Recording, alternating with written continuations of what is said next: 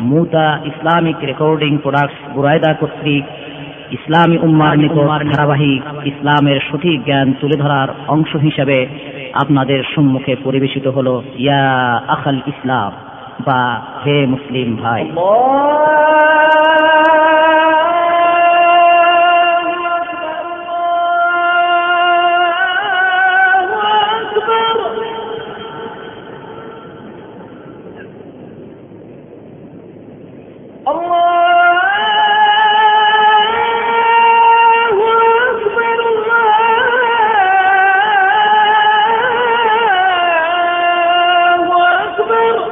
الله الرحمن الرحيم الحمد لله رب العالمين الحمد لله الذي خلق السماوات والأرض وجعل الظلمات والنور ثم الذين كفروا بربهم يعدلون الحمد لله فاطر السماوات والأرض الحمد لله في الأولى والآخرة وله الحكم وإليه ترجعون الحمد لله الذي هدانا لهذا وما كنا لنهتدي لولا أن هدانا الله والصلاة والسلام على نبينا محمد وعلى آله وصحبه وسلم أما بعد হে মুসলিম ভাইগণ সকল প্রশংসা বিশ্ব জগতের প্রভু আল্লাহর জন্য যিনি আসমান জমিন অন্ধকার এবং আলো সৃষ্টি করেছেন তারপরও কাফেরগণ তাদের প্রভু হতে মুখ ফিরিয়ে থাকে সকল প্রশংসা আল্লাহর জন্য যিনি আকাশ ও জমিন সৃষ্টি করেছেন।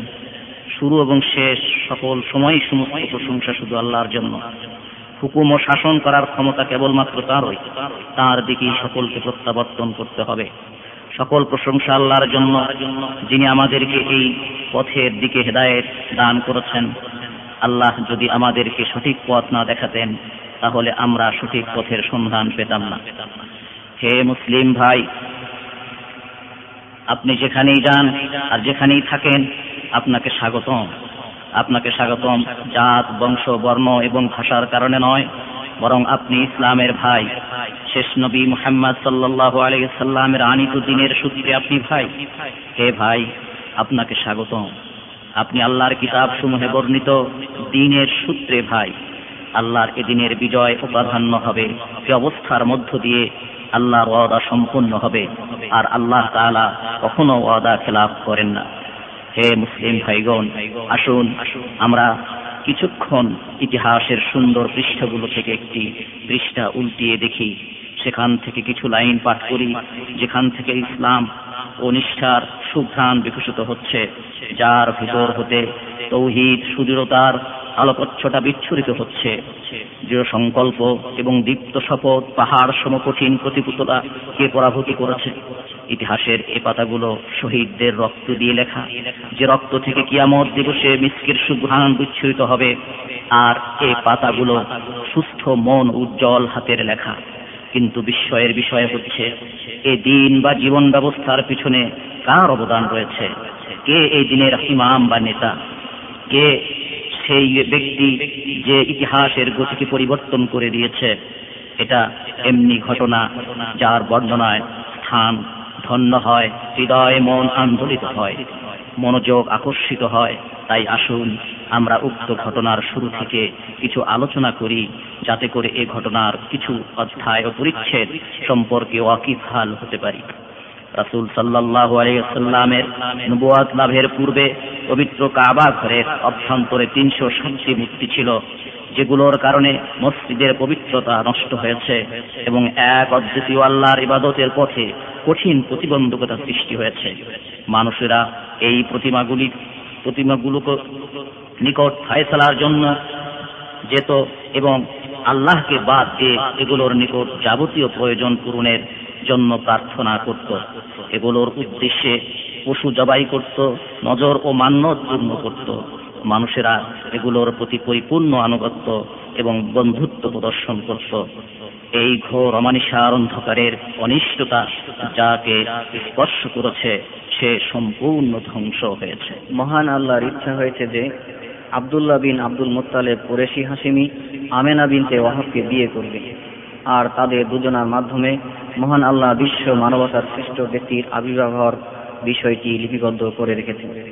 মা আমেনা গর্ভধারণকালে দেখেছেন যে, একটি নূর বা আলোকপিণ্ড যেন তার ভিতর হতে বের হয়ে গেল ফলে সিরিয়া অবস্থিত অট্টালিকাগুলো আলোকিত হয়ে উঠল ছেলে মাতৃগর্ভে থাকাকালীন সময়েই পিতার মৃত্যু হল। তার কয়েক মাস পরেই আব্দুল মোত্তালেব তার পুত্রের নবজাতকের সুসংবাদ দিলেন এবং নাম রাখলেন মোহাম্মদ। হেদায়তের জন্ম হলে বিশ্বজগৎ আলোকিত হল। আর সময় যেন প্রশংসা আর হাসি আনন্দে ভরে উঠল। তিনি বনু সাদ গোত্রে দুগ্ধ পান করেছেন। তারপর মায়ের কোলে এবং দাদা আব্দুল মুতালেবের তত্ত্বাবধানে বেড়ে ওঠার জন্য ফিরে আসেন। ছয় বছর বয়সে পদার্পণ করলে আল্লাহর ইচ্ছায় তিনি দুজনকে হারিয়ে এতিম হলেন। তার মা মদিনার আবহাওয়া নামক স্থানে পরলোক গমন করেন। মায়ের মৃত্যুর পর দাদা দুবছর সময়কাল তাকে প্রতিপালন করেন। শিশু মোহাম্মদ যখন আট বছরের বালক, তখন তার দাদারও মৃত্যু ঘটে। দাদা আব্দুল মুতালেব ইতিপূর্বেই তাকে চাচা আবু তালেবের হাওলায় ফিরিয়ে দিলেন। তিনি তাকে প্রতিপালন করেন এবং আপন সন্তানদের মধ্যে তাকে বেশি ভালোবাসেন। ফলে চাচার সঙ্গেই ঘুমান, তার সঙ্গে বেড়াতে বের হতেন। এভাবে তিনি সিও চাচার তত্ত্বাবধানে বড় হতে থাকেন। আরবের কোরাইশরা যাকে আলামিন বলে জানত সকল গোত্রের নিকট কালো পাথর স্থাপনের বিষয়ে গ্রহণযোগ্যতা পেয়েছিল। তাকে কখনো উলঙ্গ দেখা যায়নি এবং কখনো কোনো মূর্তির সামনে মাথা নত করেননি। তার আমানতদারির কথা যখন খালিদা বিনতে খোয়াইলিদ জানতেন, তখন নিজের সম্পদ দিয়ে ব্যবসার প্রস্তাব পেশ করলে তিনি সম্মতি দেন। খাদিজা রাজিয়াল্লাহ আনহা এই ব্যবসা দেখাশোনার জন্য তার মায়সারা নামক বৃত্তকে মোহাম্মদ সাল্লাহ ইসলামের সঙ্গে পাঠালেন। এ সময় মায়সারা লক্ষ্য করেন যে যখন প্রচণ্ড গরম শুরু হয়, তখন দুজন ফেরিস্তা মোহাম্মদ সাল্লাহ আলাইসাল্লামকে ছায়া প্রদান করত। তিনি যখন খারিজার পুঁজি দিয়ে ব্যবসা শুরু করেন, তখন অন্যদের তুলনায় তিনি দ্বিগুণ মুনাফা অর্জন করেন। খাদিজা রাজি আল্লাহ তালানহা দ্বিগুণ মুনাফা দিয়ে দেন এবং তাকে বিয়ে করার প্রস্তাব দিলে তিনি তা গ্রহণ করেন। হজরত খাদিজা রাজি তালানহা তার প্রথম এবং তার সঙ্গে সবচেয়ে দীর্ঘস্থায়ী স্ত্রী ছিলেন। এভাবে মোহাম্মদ সাল্লাহ আলহিহাসাল্লাম চল্লিশ বছর বয়সের কাছাকাছি পৌঁছে যান। ইহুদি এবং আরব গণকরা আরব উপসাগরীয় অঞ্চলে উম্মতের উদ্দেশ্যে একজন নবীর আগমনের সংবাদ শুনছিল। ইহুদিরা মনে করেছিল যে এই নবী তাদের মধ্যে থেকেই আবির্ভাব হবে। আর এ সময় মোহাম্মদ সাল্লাহ আলহিহাসাল্লাম মক্কার সন্নিকটবর্তী হেরা পর্বতের গুহায় গিয়ে এবাদত করার অভ্যস্ত হন। সেখানে তিনি প্রতি বছর এক মাস সময় কাল ধরে অবস্থান করে এবং তার প্রতিপালকের সান্নিধ্য লাভের জন্য লাভ করেন ধন্য হন। তিনি সাল্লাহ আলাইহসাল্লাম চল্লিশ বছর বয়সের কাছাকাছি পৌঁছলে তিনি স্বপ্ন দেখতে থাকেন। কখনো কখনো তা পরিপূর্ণ সকালের মতো ফর্সা মনে হতো। এভাবে ধীরে ধীরে প্রতীক্ষিত সুপ্রভাতের আগমন ঘটে। একদা তিনি যখন হেরা পর্বতের গুহায় রবের ইবাদতে মগ্ন, তখন সম্মুখে হঠাৎ এক অপরিচিত সৃষ্টি জীবের আগমন ঘটে।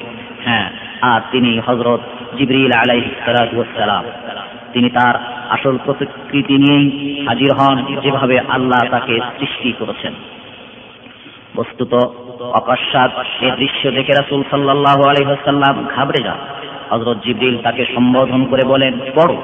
তিনি সাল্লাহ আলহাসাল্লাম প্রত্যুত্তরে বলেন, আমি তো পড়তে জানি না। রাসুল সাল্লা সাল্লাম বলেন, অতপর জিবরিল আমাকে শক্ত করে চেপে ধরেন, ফলে আমি ভীষণভাবে ঘরমস্ত হয়ে পড়ি। তারপর আমাকে ছেড়ে দিয়ে আবারও পড়তে বলেন। প্রত্যুত্তরে আমি বলি যে, আমি তো পড়তে জানি না। অতপর জিবরিল পুনরায় আমাকে চেপে ধরে, আমি ঘরমস্ত হয়ে উঠি। তারপর আমাকে ছেড়ে পুনরায় পড়ার জন্য নির্দেশ দেয়। আমি পড়তে জানি না বলে অপারগতা প্রকাশ করি। ফলে দ্বিতীয়বারের মতো আমাকে জিবরিল চেপে ধরে আমি ঘেমে উঠি। তারপর আমাকে ছেড়ে পুনরায় পড়তে বলেন اقرأ باسم ربك الذي خلق خلق الإنسان من علق اقرأ وربك الأكرم الذي علم بالقلم علم الإنسان ما لم يعلم অর্থাৎ তোমার প্রভুর নামে পড়ো যিনি তোমাকে সৃষ্টি করেছেন যিনি মানুষকে জমাট বাঁধা রক্ত হতে সৃষ্টি করেছেন তুমি পড়ো তোমার মহাসম্মানিত প্রভুর নামে যিনি কলমের সাহায্যে শিক্ষা দিয়েছেন যিনি মানুষকে অজানা বিষয়ের জ্ঞান দান করেছেন। এ ঘটনায় রাসূল সাল্লাল্লাহু আলাইহি ওয়াসাল্লাম ভীত সন্ত্রস্ত হয়ে হযরত খাদিজার নিকটে গেলেন এবং বললেন, আমাকে চাদর দিয়ে আচ্ছাদিত করে দাও, আমাকে চাদর দিয়ে আচ্ছাদিত করে দাও। তাকে চাদর দিয়ে ছেকে দেওয়া হলে তার ভয় দূরীভূত হয়। অতপর তিনি খাদিজার নিকট সমস্ত ঘটনার বিবরণ দিয়ে বললেন, আমি নিজের ব্যাপারে আশঙ্কা বোধ করছি। প্রত্যুত্তরে হজরত খাদিজা রাদি আল্লাহ আনহা বলেন, কখনোই নয়, আপনি সুসংবাদ গ্রহণ করুন। আল্লাহর কসম, তিনি আপনাকে কখনো অসম্মানই করবেন না। আল্লাহর শপথ আপনি আত্মীয়তার বন্ধন সুদৃঢ় করেন, সত্য কথা বলেন, দুস্থ অসহায়দের দায়িত্বভার গ্রহণ করেন, বঞ্চিতদের প্রতি সাহায্যের হাত বাড়িয়ে দেন, অতিথিপরায়ণ এবং বিপদগ্রস্তদেরকে সাহায্য করেন।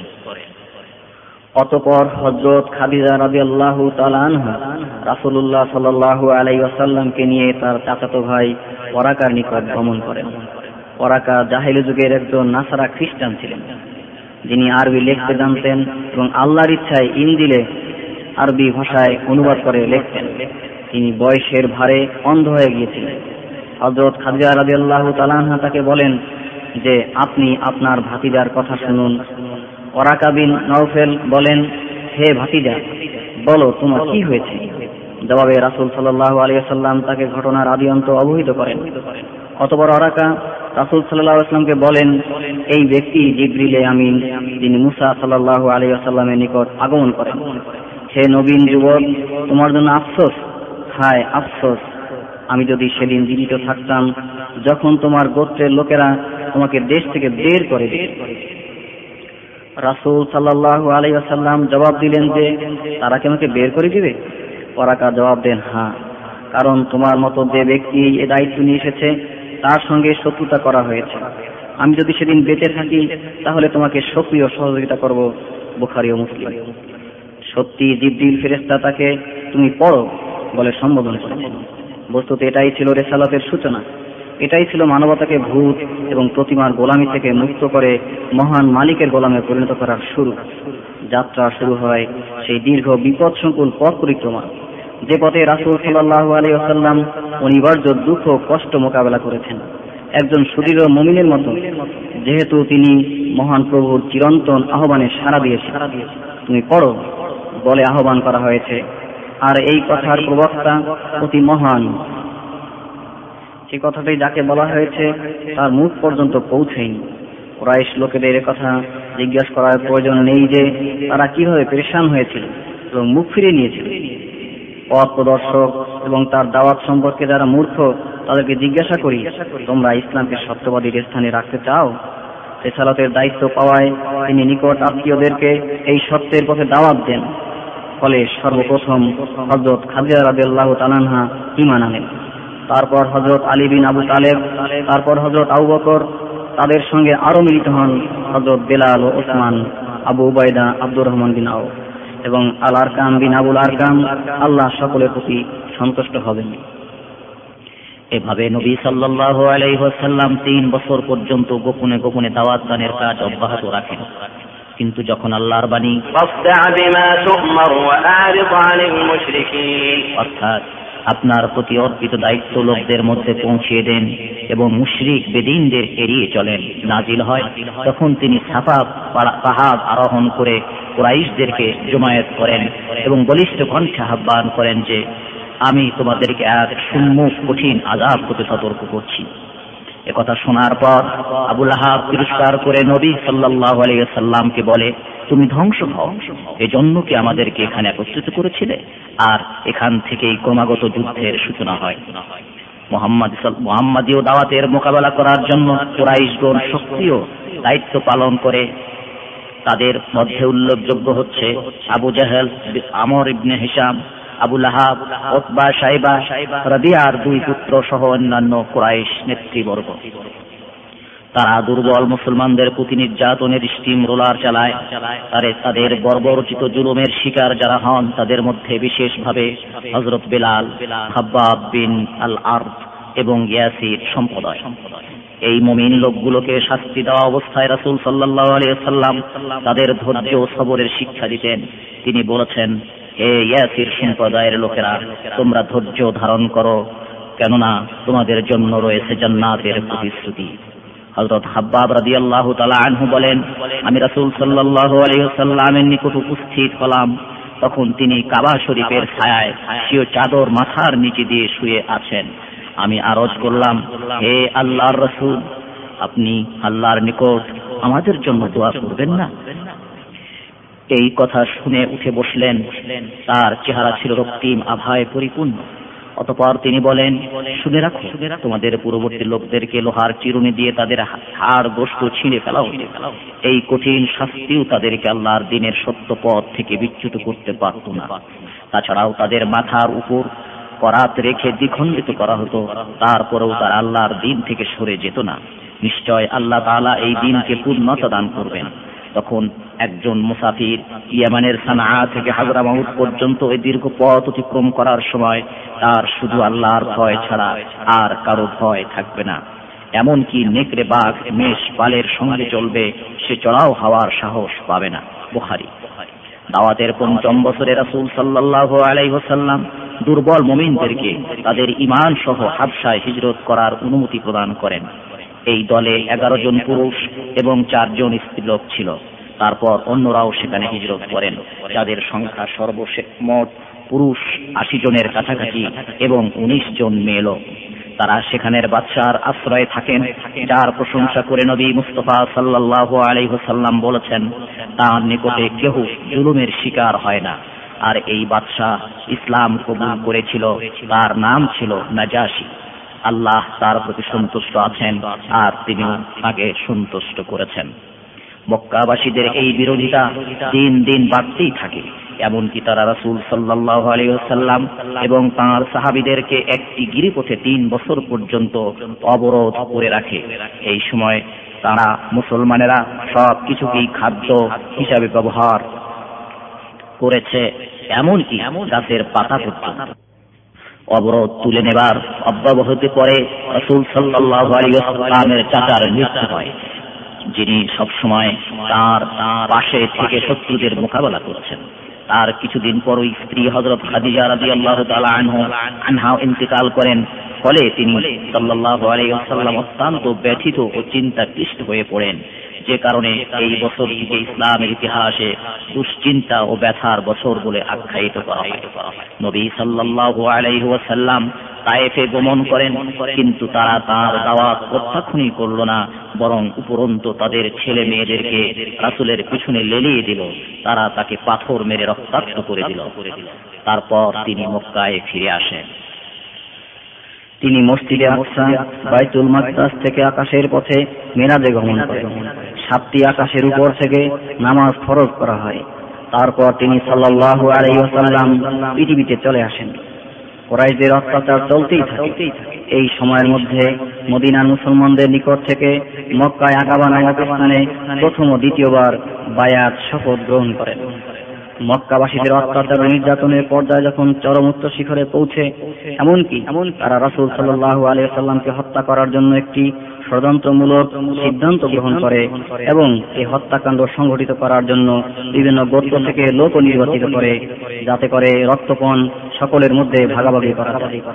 অবস্থা যখন এত দূর পর্যন্ত গড়িয়ে যায় তখন দিনে হক এবং তাওহিদের হেফাজতের জন্য এমন স্থানে যাওয়া ছাড়া উপায় থাকে না যেখানে এক অদ্বিতীয় আল্লাহ ইবাদত ঝুঁকি ছাড়াই সম্পন্ন করা যায়। ফলে আল্লাহর পথে দাওয়াতের আরেকটি নতুন পর্যায়ের সূচনা করার অনুমতি আল্লাহ নিকট থেকে আসে। তাই রাসুল সাল্লাহ আলাইসাল্লাম এবং হজরত আবুবকর রাদিয়াল্লাহু তাআলা মক্কা থেকে মদিনা হিজরত করেন।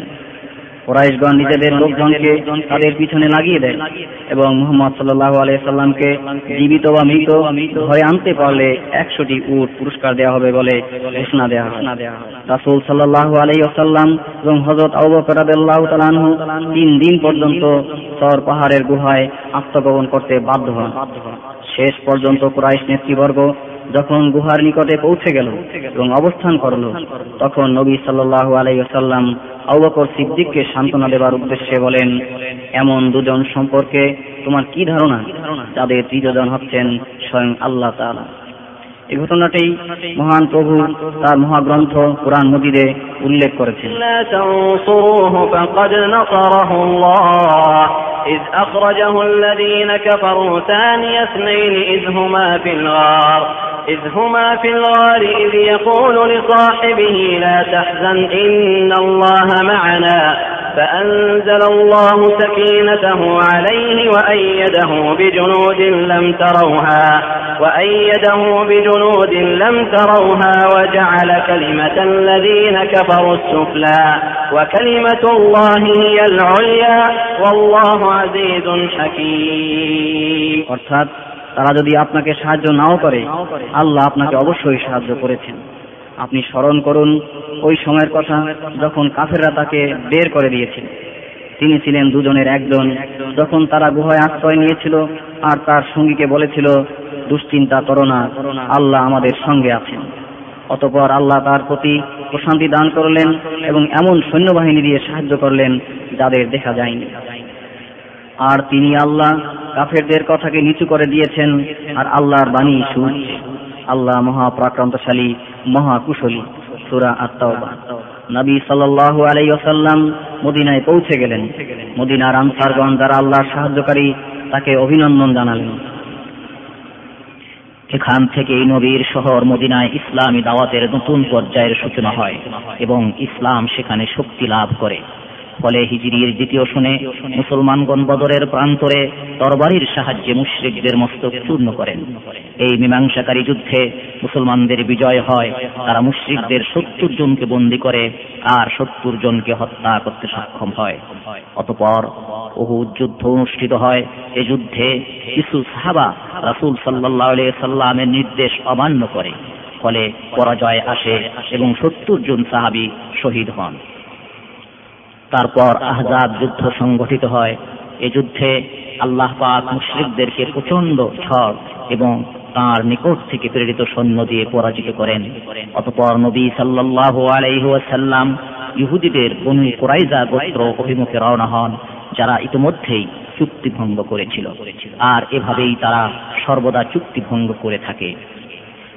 নবী সাল্লাল্লাহু আলাইহি ওয়াসাল্লাম তাদের যোদ্ধাদেরকে হত্যা করেন, শিশুদেরকে হেফাজত করেন এবং সম্পদগুলোকে গণিমতের মাল হিসাবে গ্রহণ করেন। এভাবে ক্রমাগত যুদ্ধ হতে থাকে। তন্মধ্যে হোদাইবিয়া খাইবার ও মোতা এই যুদ্ধগুলোর মাঝেও ছোটখাটো আরও কিছু যুদ্ধ সংগঠিত হয়, যেগুলোতে নবী সাল্লাল্লাহু আলাইহি ওয়াসাল্লাম নিজে অংশ না নিয়ে তিনি সৈন্য বাহিনী প্রেরণ করেছেন। এভাবেই অষ্টম হিজরি শুনে দশ হাজার সৈন্যের সমভিবিহারে মক্কা বিজয় হয়। লোকজন দলে দলে আল্লাহর দিনে প্রবেশ করতে থাকে। শির ও বাতিল শক্তি নিস্তেজ হয়ে যায়। মূর্তিগুলোকে ভেঙ্গে ফেলা হয়। উঁচু কবরগুলোকে সমান করে দেওয়া হয় এবং উপসাগরে একমাত্র অদ্বিতীয় আল্লাহর এবাদত শুরু হয়ে যায়। তারপর দশম হিজরি শোনে নবী সাল্লাল্লাহু আলাইহি ওয়াসাল্লাম হজ ব্রত পালন করেন। তিনি সাল্লাল্লাহু আলাইহি ওয়াসাল্লাম হজ থেকে ফেরা মাত্রই অসুস্থ হয়ে পড়েন। অতপর তিনি তার মুক্ত গোলাম আবু মুয়াইহাবাকে সঙ্গে নিয়ে মধ্যরাতে জান্নাতুল বাকি কবরস্থানে গমন করেন। যেহেতু আল বাকিস্থ কবরবাসীদের মাগফিরাতের জন্য তিনি নির্দেশিত হয়েছিলেন, কবরস্থানে গিয়ে তিনি বলেন, হে কবরবাসীগণ, তোমাদের উপর শান্তি বর্ষিত হোক। তোমাদের জন্য স্বাগতম। মানুষেরা এখন যে অবস্থার মধ্যে আছে, তার চেয়ে তোমরা সেখানে ভালো আছো। রাত্রির অন্ধকারের মতো ফেতনা ফাসাদের আবির্ভাব হচ্ছে। পরেরটি পূর্ববর্তীটি অনুসরণ করছে, আর পরেরটি আগেরটির চেয়ে নিকৃষ্ট। তারপর আবু মুয়াইহিবাকে উদ্দেশ্যে করে বলেন, হে আবু মুয়াইহিবা, আমাকে বিশ্ব ভান্ডারের চাবি এবং সেখানে দীর্ঘদিন থাকা তারপর জান্নাতে যাওয়ার এখতিয়ার দেওয়া হয়েছে। কিন্তু আমি আমার প্রভুর সঙ্গে সাক্ষাৎ ও জান্নাতকে পছন্দ করেছি। আবু মুয়াইহিবা বলেন, আমার মাতা পিতা আপনার জন্য উৎসর্গ। হোক আপনি বিশ্ব ভান্ডারের চাবি সেখানে দীর্ঘদিন থাকা অতপর জান্নাতে যাওয়ার সুযোগটাকে গ্রহণ করুন। প্রত্যুত্তরে রাসূল সাল্লাল্লাহু আলাইহি বলেন, আল্লাহর কসম, তা হয় না, আবু মুয়াইহিবা। আমি আমার প্রভুর সঙ্গে সাক্ষাৎ এবং জান্নাতকেই বেছে নিয়েছি। তারপর তিনি অসুস্থ হয়ে পড়েন। তার শরীরের তাপমাত্রা বৃদ্ধি পায়। তিনি তখন সাত বালতি পানি শরীরে ঢালার জন্য বলেন, যাতে করে তিনি লোকদের কাছে গিয়ে তাদের নিকট প্রতিশ্রুতি নিতে পারেন। অবশেষে তাই করা হলো। তিনি তখন বলতে থাকেন, যথেষ্ট হয়েছে যথেষ্ট হয়েছে। পানি দেবার পর তাপমাত্রা হ্রাস পায়। তিনি তখন সুস্থ বোধ করেন এবং মাথা বেঁধে মসজিদে প্রবেশ করে মেম্বারে উঠে বসেন এবং লোকদের উদ্দেশ্যে খোতবা দেন। তিনি বলেন, ইয়াহুদি এবং খ্রিস্টানদের প্রতি আল্লাহর লানত হোক, তারা তাদের নবীদের কবরগুলোকে মসজিদ বানিয়েছে। তিনি আরও বলেন, আমার কবরকে তোমরা পূজার বস্তুতে পরিণত করো না, কবরগুলোকে মসজিদে রূপান্তরিত করো না। কবরগুলোকে মসজিদে রূপান্তরিত না করার জন্য এটা ছিল বিশেষ উপদেশ। অতপর তিনি ইয়াহুদি এবং খ্রিস্টানদেরকে আরব সাগর থেকে বহিষ্কার করার জন্য নির্দেশ দেন। রাসুল সাল্লাহ আলাইসাল্লামের শেষ উপদেশ ছিল, তার এই বাণী, আল্লাহ আল্লাহ অর্থাৎ তোমরা নামাজ এবং তোমাদের অধীনস্থ লোকদের ব্যাপারে আল্লাহকে ভয় করো। এ কথাটি উচ্চারণ করতে করতে তিনি প্রায় কেঁদে ফেললেন। তারপর রাসুল সাল্লাহ আলাইসাল্লামের জীবনের শেষ প্রান্তে উপনীত হন। এবং তিনি হজরত আয়সা আল্লাহ আনহার বুকে মাথা রেখে শুয়েছিলেন। তখন তার নিকটে আব্দুর রহমান বিন আবু বকর প্রবেশ করেন। তার হাতে একটি মেসোয়াক ছিল। আল্লাহ রাসুল সাল্লাহ আলাইসাল্লাম সেদিকে তাকালেন। হজরত আয়সা রাজি আল্লাহ আনহা বুঝতে পারলেন যে তিনি মেসোয়াক করতে চান। অতপর আয়সা রাজি আল্লাহ তালানহা মেসোয়াকটি নেন এবং নরম করে নবী সাল্লাহ আসলামের হাতে দিলে তিনি মেসোয়াক করেন মেসওয়াক করা শেষ হলে তিনি হাত ও আঙ্গুলি উপরের দিকে উঠান এবং ছাদের দিকে দৃষ্টি নিক্ষেপ করেন। তার ঠোঁট দুটো নড়াচড়া করতে থাকে। তা দেখে হজরত আয়সারাদি আল্লাহ তালানহা মনোযোগের সাথে শুনতে চেষ্টা করেন। তিনি বলছেন, মা আল্লাদিন আনআমতা আলাইহিম মিনান নাবিয়্যিন ওয়াস আলা আলা ওয়ারহামনি ওয়ালহিকনি রফিকিল আলা। অর্থাৎ হে আল্লাহ, নবী, সিদ্দিক এবং শহীদগণের মতো যারা আপনার অনুগ্রহ প্রাপ্ত হয়েছে, তাদের সাথে আমাকে সংযুক্ত করো। হে আল্লাহ, তুমি সর্বোচ্চ সঙ্গী, তুমি সর্বোচ্চ সঙ্গী। হে আল্লাহ, আমাকে ক্ষমা করো, আমার প্রতি করুণা করো, আমাকে সর্বোচ্চ সঙ্গীর সাথে মিলিয়ে দাও। হে আল্লাহ, তুমি সর্বোচ্চ সঙ্গী। তিনি তিনবার এ কথাগুলো আবৃত্তি করেন। এ কথাগুলোই তার জীবনের শেষ কথা ছিল। তারপর তার হাত একদিকে পড়ে গেল এবং সর্বোচ্চ সঙ্গীর কাছে চলে গেলেন। তিনি নবী সাল্লাহ সাল্লাম সর্বোচ্চ সঙ্গীর সাথে মিলিত হলেন। নিঃসন্দেহে তিনি তার প্রতি অর্পিত রেসালাত মানুষের কাছে পৌঁছে দিয়েছেন। আমানত যথাযথভাবে আদায় করেছেন। উম্মতকে উপদেশ দিয়েছেন, তিনি সর্বোচ্চ সঙ্গীর সাথে মিলিত হয়েছেন। আমাদেরকে সুস্পষ্ট পথের উপর রেখে যাবার পর, যেমন তিনি বলেছেন তারাক্তুকুম আলা মিসলিল বাইদা লাইলুহা কানাহারিহা লা ইয়াজিগু আনহা ইল্লা হালিক অর্থাৎ আমি তোমাদেরকে সুস্পষ্ট আলোকোজ্জ্বল পথের উপরে রেখে গেলাম, যা রাত্রি ও দিনের মতো আলোয় উদ্ভাসিত। এই পথ থেকে ধ্বংসপ্রাপ্ত ব্যক্তি ছাড়া আর কেউ বিচ্যুত হবে না। আল্লাহ পাক তার দ্বারা দিনকে পূর্ণতা দান করেছেন এবং পথকে আলোকিত করেছেন। তার মাধ্যমেই এক অদ্বিতীয় আল্লাহ সুবহানাহর ইবাদত প্রতিষ্ঠা করেছেন। তিনি তার সর্বোচ্চ সঙ্গীর সাথে মিলিত হয়েছেন, কিন্তু তারপরও তার আত্মা শির্ক এবং মুশ্রিকদের বিরুদ্ধে লড়াই জারি রেখেছেন। তিনি কবরগুলোকে মসজিদে রূপান্তরিতকারীদেরকে লানত করেছেন, যা দিনের মধ্যে সামিল নয়, এমন বিষয়কে দিনের মধ্যে অনুপ্রবেশ করানো থেকে নিষেধ করেছেন। কেননা তিনি বলেছেন, মান আহদাসাফি আমরিনা হাদা মা লাইসা মিনহু ফাহুয়া রাদ। অর্থাৎ সে ব্যক্তি দিনের অন্তর্ভুক্ত নয়, এমন বিষয়কে দিনের মধ্যে নতুন আবিষ্কার করে তা প্রত্যাখ্যাত হবে। তিনি আরও বলেছেন, কুল্লু বিদাতিন দলালা, সকল বেদাতি গোমরাহী। তিনি মহান সঙ্গীর সঙ্গে মিলিত হয়েছেন। তখনও তিনি দিনের স্তম্ভ সম্পর্কে বিশেষভাবে উপদেশ দান করেছেন যে, তোমরা নামাজ ও তোমাদের অধীনস্থদের ব্যাপারে সতর্ক হবে। ইতি পূর্বেও তিনি বলেছেন আল আহদুল্লাদি বাইনানা বাইনাহুম আসসালা ফামান তারাকাহা ফাকাদ কাফার। আমাদের আর বেদিনদের মাঝের প্রতিশ্রুতি হচ্ছে নামাজ, সুতরাং যে ব্যক্তি নামাজ ত্যাগ করল, সে কুফুরি করল। আমরা সাক্ষ্য দেই যে তিনি সাল্লাহু আলিয়াল্লাম রেসালতের দায়িত্ব মানুষের কাছে পৌঁছে দিয়েছেন, আমানত আদায় করেছেন উম্মদদেরকে নসিহত করেছেন, আল্লাহর পথে সঠিকভাবেই জিহাদ করেছেন। এবং আমাদেরকে সুস্পষ্ট, উজ্জ্বল রাস্তায় রেখে গেছেন যেখান থেকে ধ্বংসপ্রাপ্ত ছাড়া আর কেউই বিচ্যুত হয়ে গোমরাহ হবে না। হে মুসলিম ভাইগণ, তাই আসুন আমরা সবাই মিলে এই দিনের ব্যাপারে চিন্তা ভাবনা করি। আমাদের প্রতি আল্লাহ ও তার রাসুল সাল্লাহ আলাইসাল্লামের উপদেশগুলো নিয়ে চিন্তা করি। তাহলে আশা করা যায় যে আমরা সফল কাম হব। যারা সঠিক জ্ঞান প্রজ্ঞার সাথে আল্লাহর ইবাদত করেছেন আর তারাই দুনিয়া ও আখেরাতে আল্লাহর বন্ধু আর তারাই জান্নাতবাসী হবে এবং চিরকাল সেখানেই অবস্থান করবে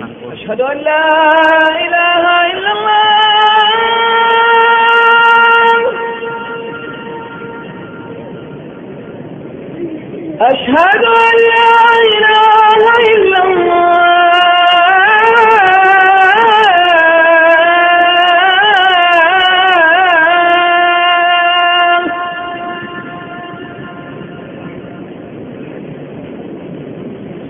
أشهد أن محمد رسول الله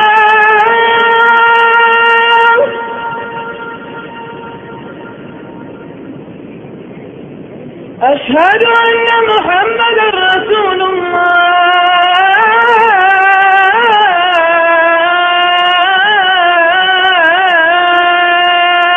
বা এবাদতে একত্র হে মুসলিম ভাইগণ এক অদ্বিতীয়, মহান, পবিত্র আল্লাহ আমাদেরকে সৃষ্টি করেছেন, রিজেক দিয়েছেন এবং আমাদের প্রচুর অনুগ্রহ করেছেন।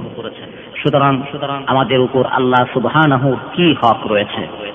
এই প্রশ্ন উত্তরের জন্য আসুন। হে দিনী ভাইগণ, আল্লাহ এবং তার রাসূল সাল্লাল্লাহু আলাইহি ওয়াসাল্লাম কি বলছেন তা চিন্তা ভাবনা করে দেখি। আল্লাহ তাআলা বলেন وما خلقت الجن والإنس إلا ليعبدون ما أريد منهم من رزق وما أريد أن يطعمون إن الله هو الرزاق ذو القوة المتين অর্থাৎ আমি জিন এবং মানুষকে শুধুমাত্র আমার এবাদতের উদ্দেশ্যে সৃষ্টি করেছি আমি তাদের নিকট না জীবিকা চাই আর না তারা আমাকে আহার দেবে। নিশ্চয় আল্লাহই রিজিকদাতা, শক্তিধর, পরাক্রমশালী। হজরত মুআজ বিন জাবাল রাদিয়াল্লাহু তাআলা আনহু বলেন, আমি গাধার পিঠে নবী সাল্লাল্লাহু আলাইহি সাল্লামের পিছনে বসা ছিলাম। তিনি আমাকে বললেন, হে মুআজ, তুমি কি জানো বান্দার উপর আল্লাহর হক কি? এবং আল্লাহর উপর বান্দার হক কি? আমি বললাম, আল্লাহ এবং তার রাসূলই ভালো জানেন।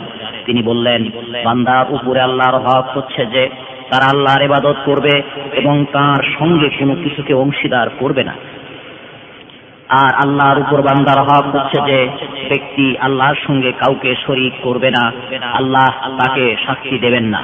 আমি বললাম, হে আল্লাহর রসুল, আমি লোকদেরকে এই সুসংবাদ দেব না? তিনি বললেন, তুমি তাদেরকে এই সুসংবাদ দিও না, তাহলে তারা এটা উপর ভরসা করে থাকবে। বোখারি, মুসলিম। পবিত্র আয়াত এবং হাদিস শরীফ আমাদের জন্য গুরুত্বপূর্ণ অর্থ বহন করছে যে, মানুষকে শুধুমাত্র এক অদ্বিতীয় আল্লাহর এবাদতের উদ্দেশ্যে সৃষ্টি করা হয়েছে। আল্লাহর এই দাসত্বে আল্লাহর সঙ্গে অন্য কেউ ভাগ বসাতে পারে না। সুতরাং এক মায়াবুদের অস্তিত্ব ছাড়া জীবন স্থিতিশীলতা লাভ করতে পারে না।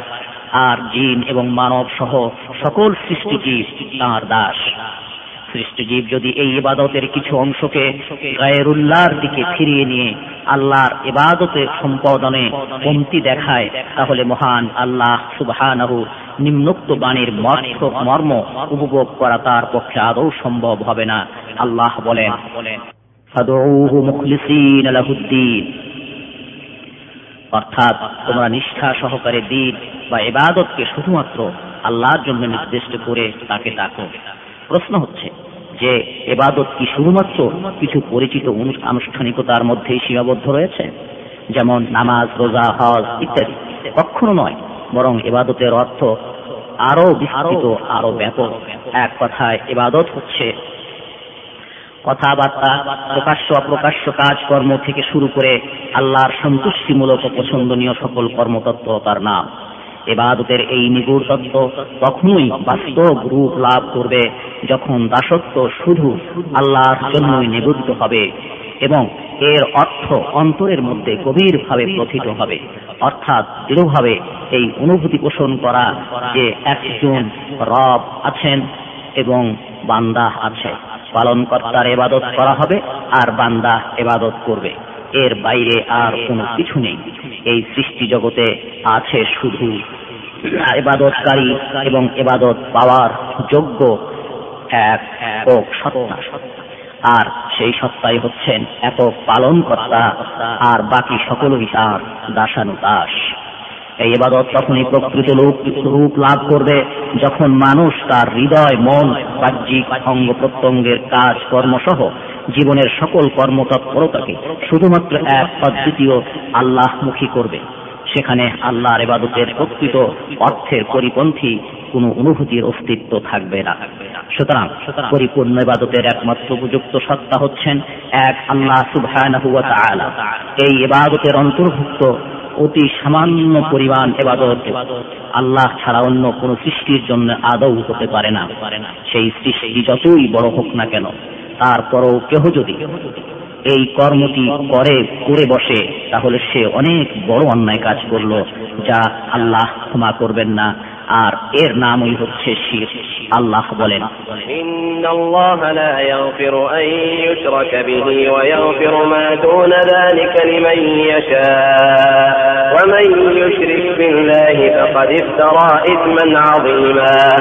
অর্থাৎ আল্লাহ তাআলা শির গুনাহ মাফ করবেন না। ইহা ছাড়া অন্য গুনাহ যাকে ইচ্ছা মাফ করবেন। যে ব্যক্তি আল্লাহর সাথে শরিক করে, আল্লাহর উপরে অনেক বড় অপবাদ আরোপ করে।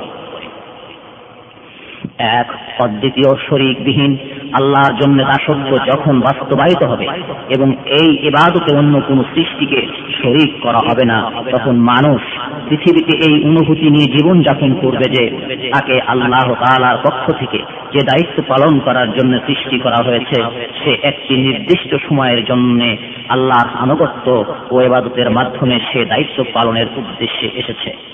আল্লাহর আনুগত্য এবং নিজের আমল ও অবস্থা সম্পর্কে মানসিক শান্তি ও তৃপ্তি এবং আল্লাহর সন্তুষ্টির আকাঙ্ক্ষা ও তার প্রতি আল্লাহর অনুগ্রহ ছাড়া অন্য কোনো প্রয়োজন ও উদ্দেশ্য তার নেই অতপর সে পরকালে মহাসম্মান ও অফরন্ত নিয়ামত প্রাপ্ত হবে الذين آمنوا ولم يلبسوا إيمانهم بظلم أولئك لهم الأمن أولئك لهم الأمن وهم مهتدون অর্থাৎ যারা ইমানদার এবং তাদের ইমানের সঙ্গে কোন রূপ শিরকের সংমিশ্রণ ঘটেনি তাদের জন্য রয়েছে নিরাপত্তা আর তারাই হেদায়েত প্রাপ্ত হে মুসলিম ভাইগণ উপরোক্ত কথাগুলো জানার পর এ কথা ভালো করে অনুধাবন করা উচিত যে আকাশ সমূহ এবং পৃথিবীর মহাপরাক্রান্ত আল্লাহর উদ্দেশ্যে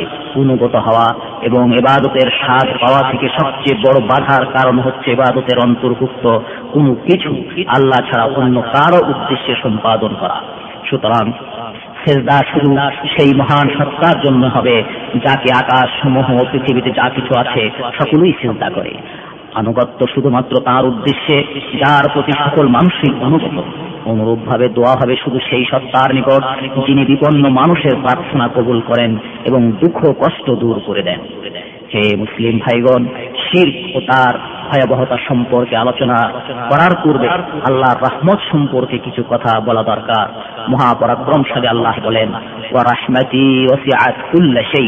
অর্থাৎ, আমার রহমত সকল কিছুতে পরিব্যাপ্ত হয়ে আছে। তাছাড়াও নবী আলাইহি হতেও বর্ণিত আছে, তিনি বলেছেন, তোমাদের মধ্যে কেউ যখন আল্লাহর নিকট তওবা করে, তখন তিনি অত্যন্ত খুশি হন। যেমন কোন ব্যক্তি মরুভূমিতে তার যানবাহনের উপর ছিল, যার সঙ্গে খাদ্য পানীয় ছিল। হঠাৎ করে যানবাহন জন্তুটি হারিয়ে গেল, অনেক খোঁজাখুঁজির পর তা পাওয়া থেকে লোকটি নিরাশ হয়ে গেল। তারপর ক্লান্ত ক্লান্ত হয়ে একটি গাছের ছায়ায় এসে শুয়ে পড়ল। যানবাহনের আশা লোকটি ছেড়ে দেয়। এমত অবস্থায় জন্তুটি তার নিকটে দণ্ডায়মান দেখতে পায়। তারপর তার লাগাম ধরে অত্যন্ত খুশিতে বলতে থাকে, হে আল্লাহ, তুমি আমার বান্দা আর আমি তোমার পালন কর্তা অতিরিক্ত খুশিতে এই ভুলটি সে করে বসে, মুসলিম। মহান আল্লাহর রহমত যখন এই পরিমাণ তখন আমাদের জানা অপরিহার্য যে আল্লাহ সুবহানাহু ওয়া তাআলার রহমত থেকে ওই ব্যক্তি বঞ্চিত হবে যে আল্লাহর সাথে কাউকে অংশীদার করবে প্রত্যেকে কোরআনের এই আয়াতটি পাঠ করে إن الله لا يغفر أن يشرك به ويغفر ما دون ذلك لمن يشاء অর্থাৎ আল্লাহর সাথে যে অংশীদার করে তাকে তিনি ক্ষমা করবেন না তবে শির ছাড়া অন্য গুনাহ যাকে ইচ্ছা মাফ করে দেবেন আমাদের রাসূল সাল্লাল্লাহু আলাইহি ওয়াসাল্লাম সিও প্রতিপালকের নিকট থেকে বর্ণনা করেন يا ابن آدم لو أتيتني بقراب الأرض خطايا ثم لقيتني لا تشرك بي شيئا لأتيتك بقرابها مغفرة অর্থাৎ হে আদম সন্তান, তুমি যদি পৃথিবী সমান গুনাহ করো, তারপর আমার সাথে কাউকে শরিক না করা অবস্থায় আমার কাছে আসো, তাহলে আমি তোমাকে ওই পরিমাণ মাগফরাত দান করব। তিরমিজি। এ কথা জানার পর আপনার অবশ্যই উচিত যে শির এবং শির পন্থীদের অবস্থা থেকে আল্লাহর নিকট সাহায্য প্রার্থনা করা। আপনি চিন্তা করবেন, আল্লাহর বান্দারা এই গুনাহে লিপ্ত হওয়া থেকে নিরাপদে আছে নাকি নেই? অধিকাংশ মানুষ মনে করে যে তারা শির থেকে নিরাপদ, দূরে অবস্থান করছে। কিন্তু আমরা দেখি যে সঠিক পথের পথিকদের ইমাম, দয়াময় আল্লাহর বন্ধু হজরত ইব্রাহিম আলাইহিসালাম তার সগোত্রের লোকদের সাথে শির এবং মুশ্রিকদের বিষয় নিয়ে বিতর্ক ছিল।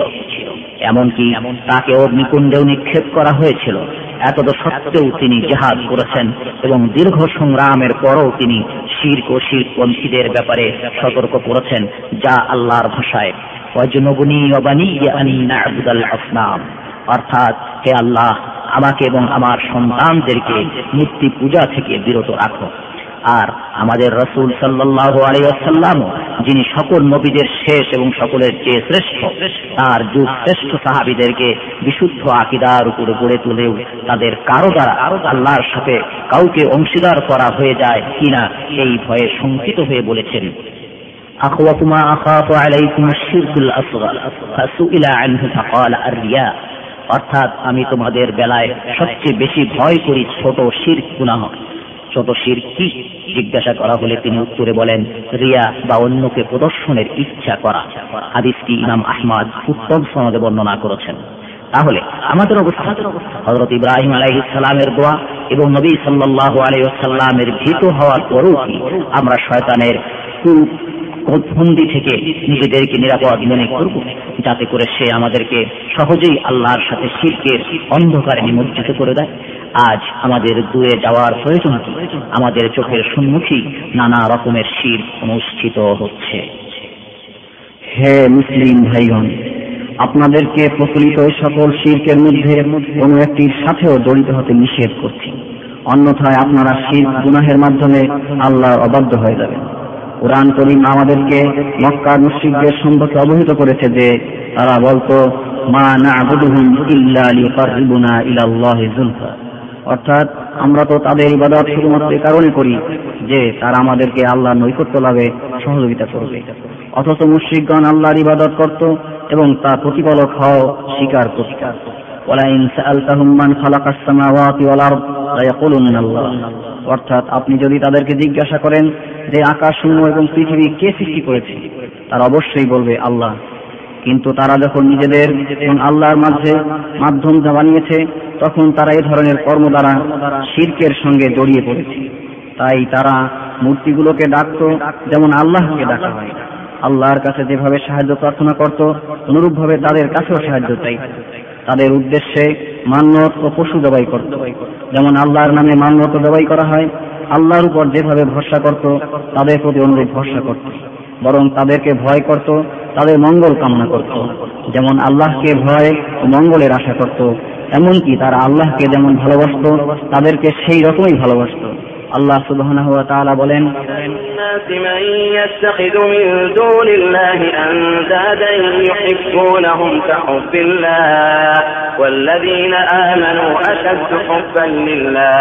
অর্থাৎ লোকদের মধ্যে কেউ কেউ আল্লাহ ছাড়া অন্যদেরকে অংশীদার বানিয়ে নিয়েছে। তাদেরকে এমন ভাবে ভালোবাসে যেমন আল্লাহকে ভালোবাসে।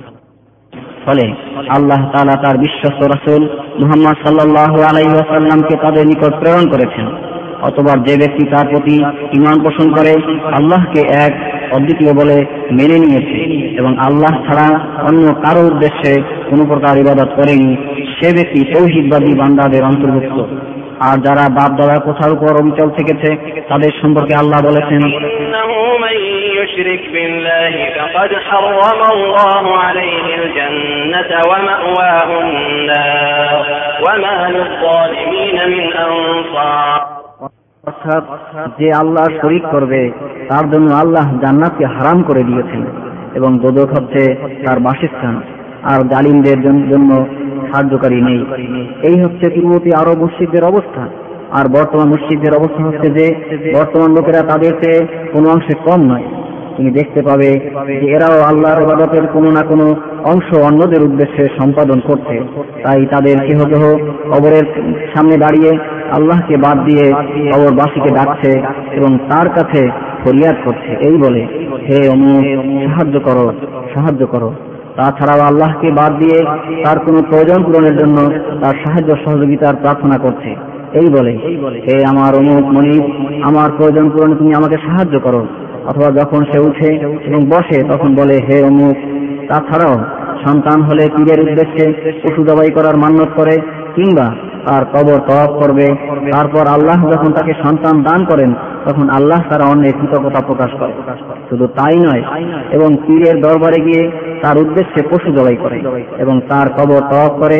আর অবস্থা এবং কর্মটি কতই না নিকৃষ্ট। যে ব্যক্তি কবরের নিকট এ সকল কাজ করে, সে শুধু এতটুকুর মধ্যেই সীমাবদ্ধ থাকে না। শয়তান তো আদম সন্তানদেরকে দোদকের নিম্ন দেশে দেখেও শান্তি পায় না, সন্তুষ্ট হয় না। এই জন্য সে আদম সন্তানকে ক্রমান্বয়ে পথভ্রষ্টতার অতল গহ্বরে নিয়ে যায়। প্রথমে তার অন্তরে পীর সম্পর্কে ভীতির সৃষ্টি করে, আর এই কবরবাসী হচ্ছে হৃদিকদাতা এবং ভালোবাসা ও নৈকট্য লাভের উপযুক্ত। ফলে পীরের নিকট কোন প্রকার ত্রুটি হলে সে সাংঘাতিক ভীত হয়, আর তার নিকট কিছু পাওয়ার আশা করলে চরম নতি স্বীকার করে এবং একান্ত অনুগত হয়। সুতরাং মক্কার মুশ্রিকগণ এবং উপরে বর্ণিত অবস্থার লোকদের মধ্যে মূলত কোনো পার্থক্য নেই।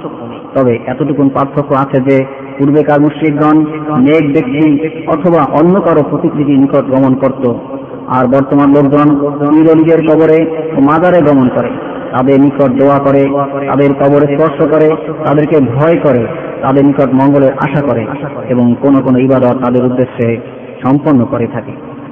হে মুসলিম ভাইগণ, আমরা যখন কবর নিয়েই আলোচনা করছি, তাহলে আসুন আমরা কবর কবরবাসীর ব্যাপারে নবী মুস্তফা সাল্লাহ আলিয়া সাল্লামের সুন্নত কি তা ভালো করে জেনে বর্তমান সমাজের প্রত্যেক ব্যক্তিই জানে যে অনেক মুসলমানগণ কবর সংক্রান্ত বিষয়ে গোমরা ও পথভ্রষ্ট হয়ে গেছে।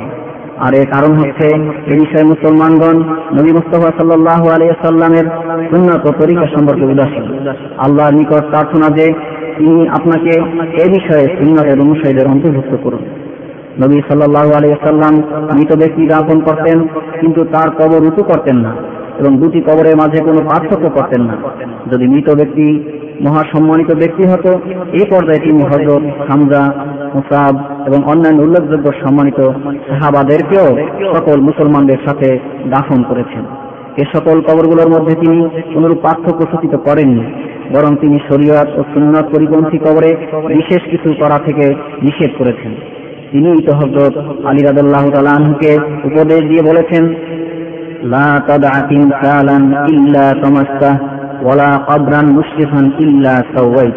অর্থাৎ তুমি প্রতিটি মূর্তিকে নিশ্চিহ্ন করে দিবে এবং প্রতিটি উঁচু কবরকে মাটির সঙ্গে মিশিয়ে দিবে। মুসলিম শরীফ বর্ণনা করেছেন। হজরত উম্মে সালামা আনহু রাসূলুল্লাহ সাল্লাল্লাহু আলাইহি ওয়াসাল্লামের নিকটে হাফসায় মারিয়া নামক গির্জার উল্লেখ করেন। তিনি যে সকল ছবিসমূহ সেখানে দেখেছেন, তার কথা বললে রাসূল সাল্লাল্লাহু আলাইহি ওয়াসাল্লাম বলেন, তারা এমন লোক যে তাদের মধ্যে কোনো সম্মানিত ব্যক্তি যারা মারা গেলে তার কবরের উপরে তারা মসজিদ নির্মাণ করে। এবং সেখানে তার ছবি ও প্রতিকৃতি স্থাপন করে। এই সকল লোকেরাই আল্লাহর নিকট সবচেয়ে নিকৃষ্ট দ্বীপ বুখারি। এই বিষয়ে শতকীকরণ চরম পর্যায়ে পৌঁছে যখন নবী সাল্লাহ আলহি আসাল্লাম জীবন মৃত্যুর মুখোমুখি হয়েও তিনি উম্মতকে উপদেশ দিতে ভুলেননি এবং তাদেরকে মারাত্মক গুনাহ সম্পর্কে সতর্ক করেন। যা দ্বারা আল্লাহ নাফরমানি করা হয়। তিনি বলেন লান আল্লাহু আলাল ইয়াহুদি ওয়ান নাসারা ইত্তাখাযু কুবুর আনবিয়াহি মাসাজিদ। অর্থাৎ ইয়াহুদি এবং খ্রিস্টানদের প্রতি আল্লাহর নানক যে তারা তাদের নবীদের কবরগুলিকে মসজিদ বানিয়ে নিয়েছে বুখারি ও মুসলিম তিনি আরো বলেন আল্লাহুম্মা লা তাজআল কবরি ওয়াসানা يعبد من دون الله اشتد غضب الله على قوم اتخذوا قبور أنبيائهم مساجدا অর্থাৎ হে আল্লাহ আমার কবরকে মূর্তি বানিও না যাতে করে আল্লাহকে বাদ দিয়ে তার ইবাদত করা হয়।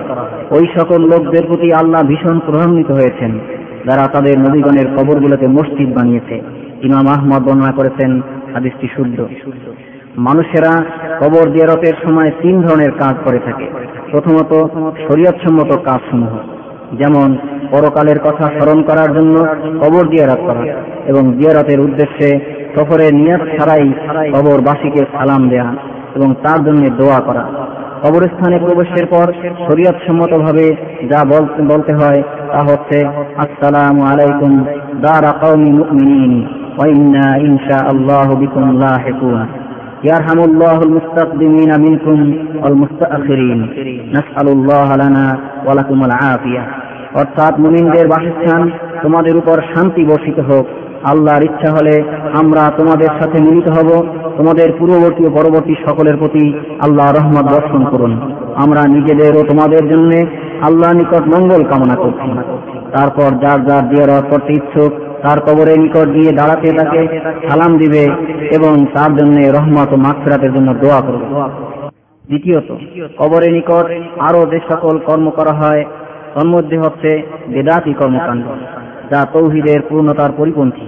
কিন্তু কখনো কখনো তা মানুষকে বড় শির গুনাহে পতিত করে।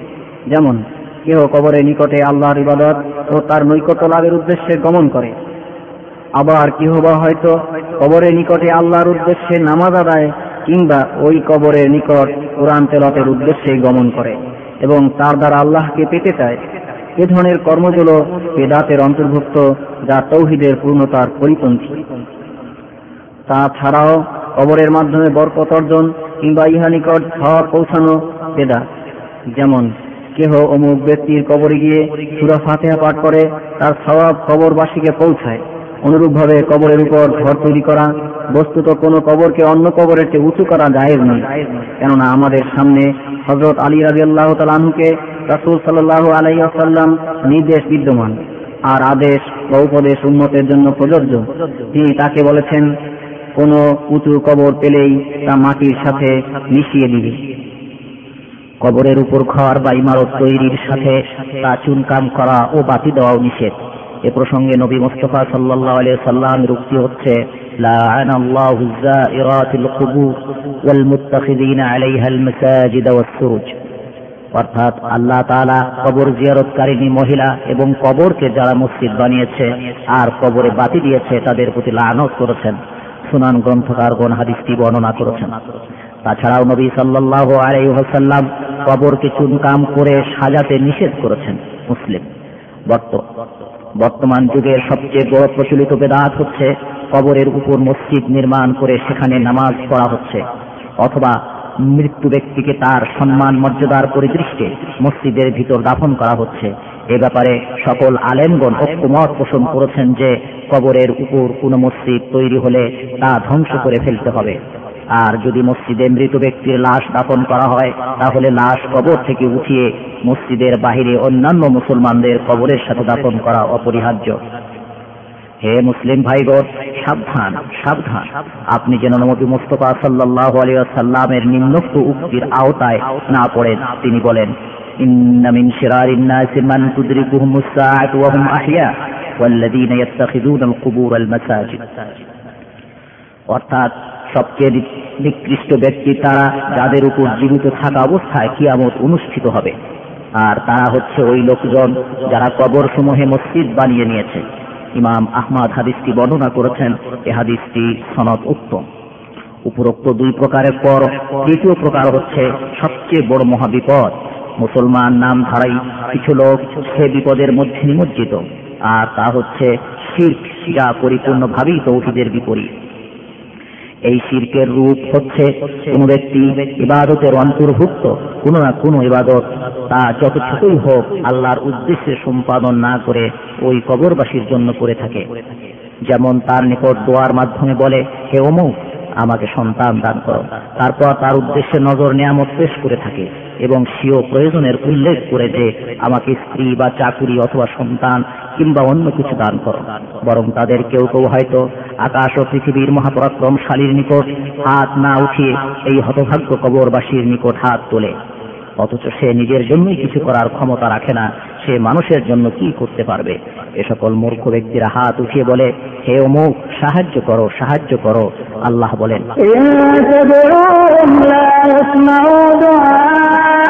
ولو سمعوا ما استجابوا لكم ويوم القيامة يكفرون بشرككم ولا ينبئك مثل خبير অর্থাৎ তোমরা যদি তাদেরকে ডাকো তারা তোমাদের ডাক শুনবে না আর যদি শোনেও তবু তোমাদের ডাকে সাড়া দিতে পারবে না আর কিয়ামত দিবসে তারা তোমাদের শিরকে অস্বীকার করবে বস্তুত আল্লাহর ন্যায় তোমাকে কেউ অবহিত করতে পারবে না। এই স্থানের আরও নিষেধ দাঁত করছে, যা কিছু কিছু লোক করে থাকে যে সে টাকা, পয়সা স্বর্ণালঙ্কার নিয়ে কবরের ভিতরে ছুঁড়ে মারে। এই বিশ্বাসে যে কবরবাসী এগুলোকে হয়তোবা পুঁজি করে রাখবে এবং এর প্রতিদান দেবে।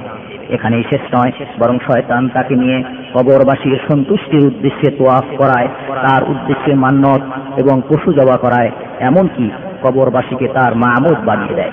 আমরা আল্লাহর নিকট শির্ক মুশ্রিকদের অবস্থা থেকে আশ্রয় চাই।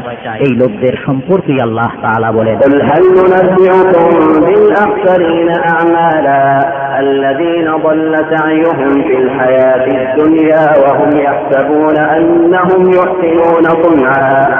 বলুন আমি কি তোমাদেরকে সেসব লোকদের সংবাদ দিব যারা কর্মের দিক দিয়ে খুবই ক্ষতিগ্রস্ত?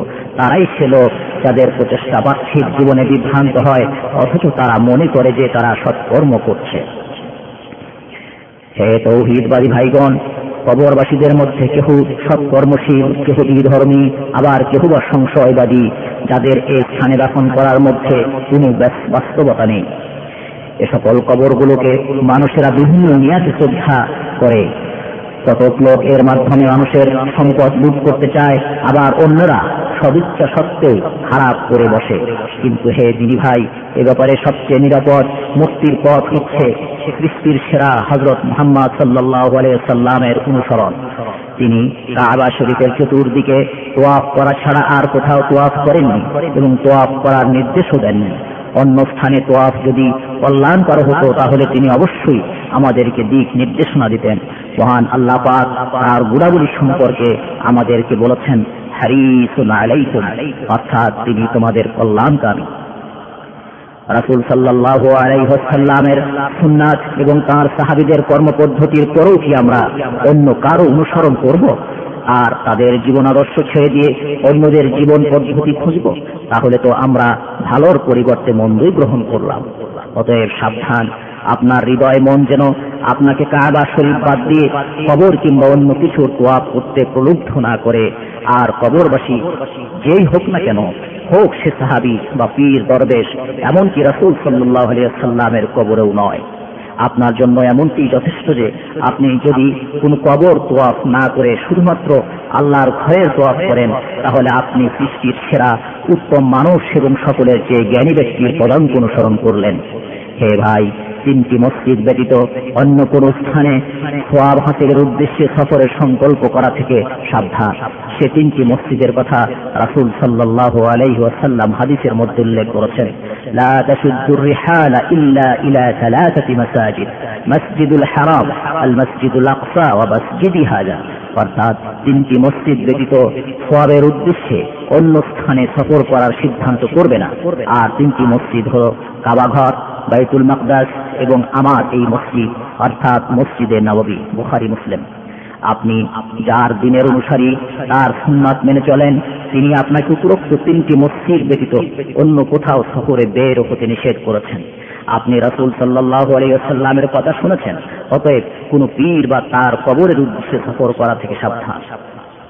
আরও একটি বিস্ময়কর বিষয়, এই যে শয়তান কর্তৃক পদভ্রষ্ট লোকের মধ্যে দেখা যায়, আর তা হচ্ছে সে পীর অলিদের কবরে আসার সময় নজর নামাজ কিংবা টাকা পয়সা নিয়ে আসে এবং সেখানে রক্ষিত বাক্সের মধ্যে ফেলে, যা সরাসরি কবর ব্যবসায়ী লুটেরাদের হাতে চলে যায়। আর এসব লোকদেরকে মানুষ কবরের খাদেম বলে আখ্যায়িত করে।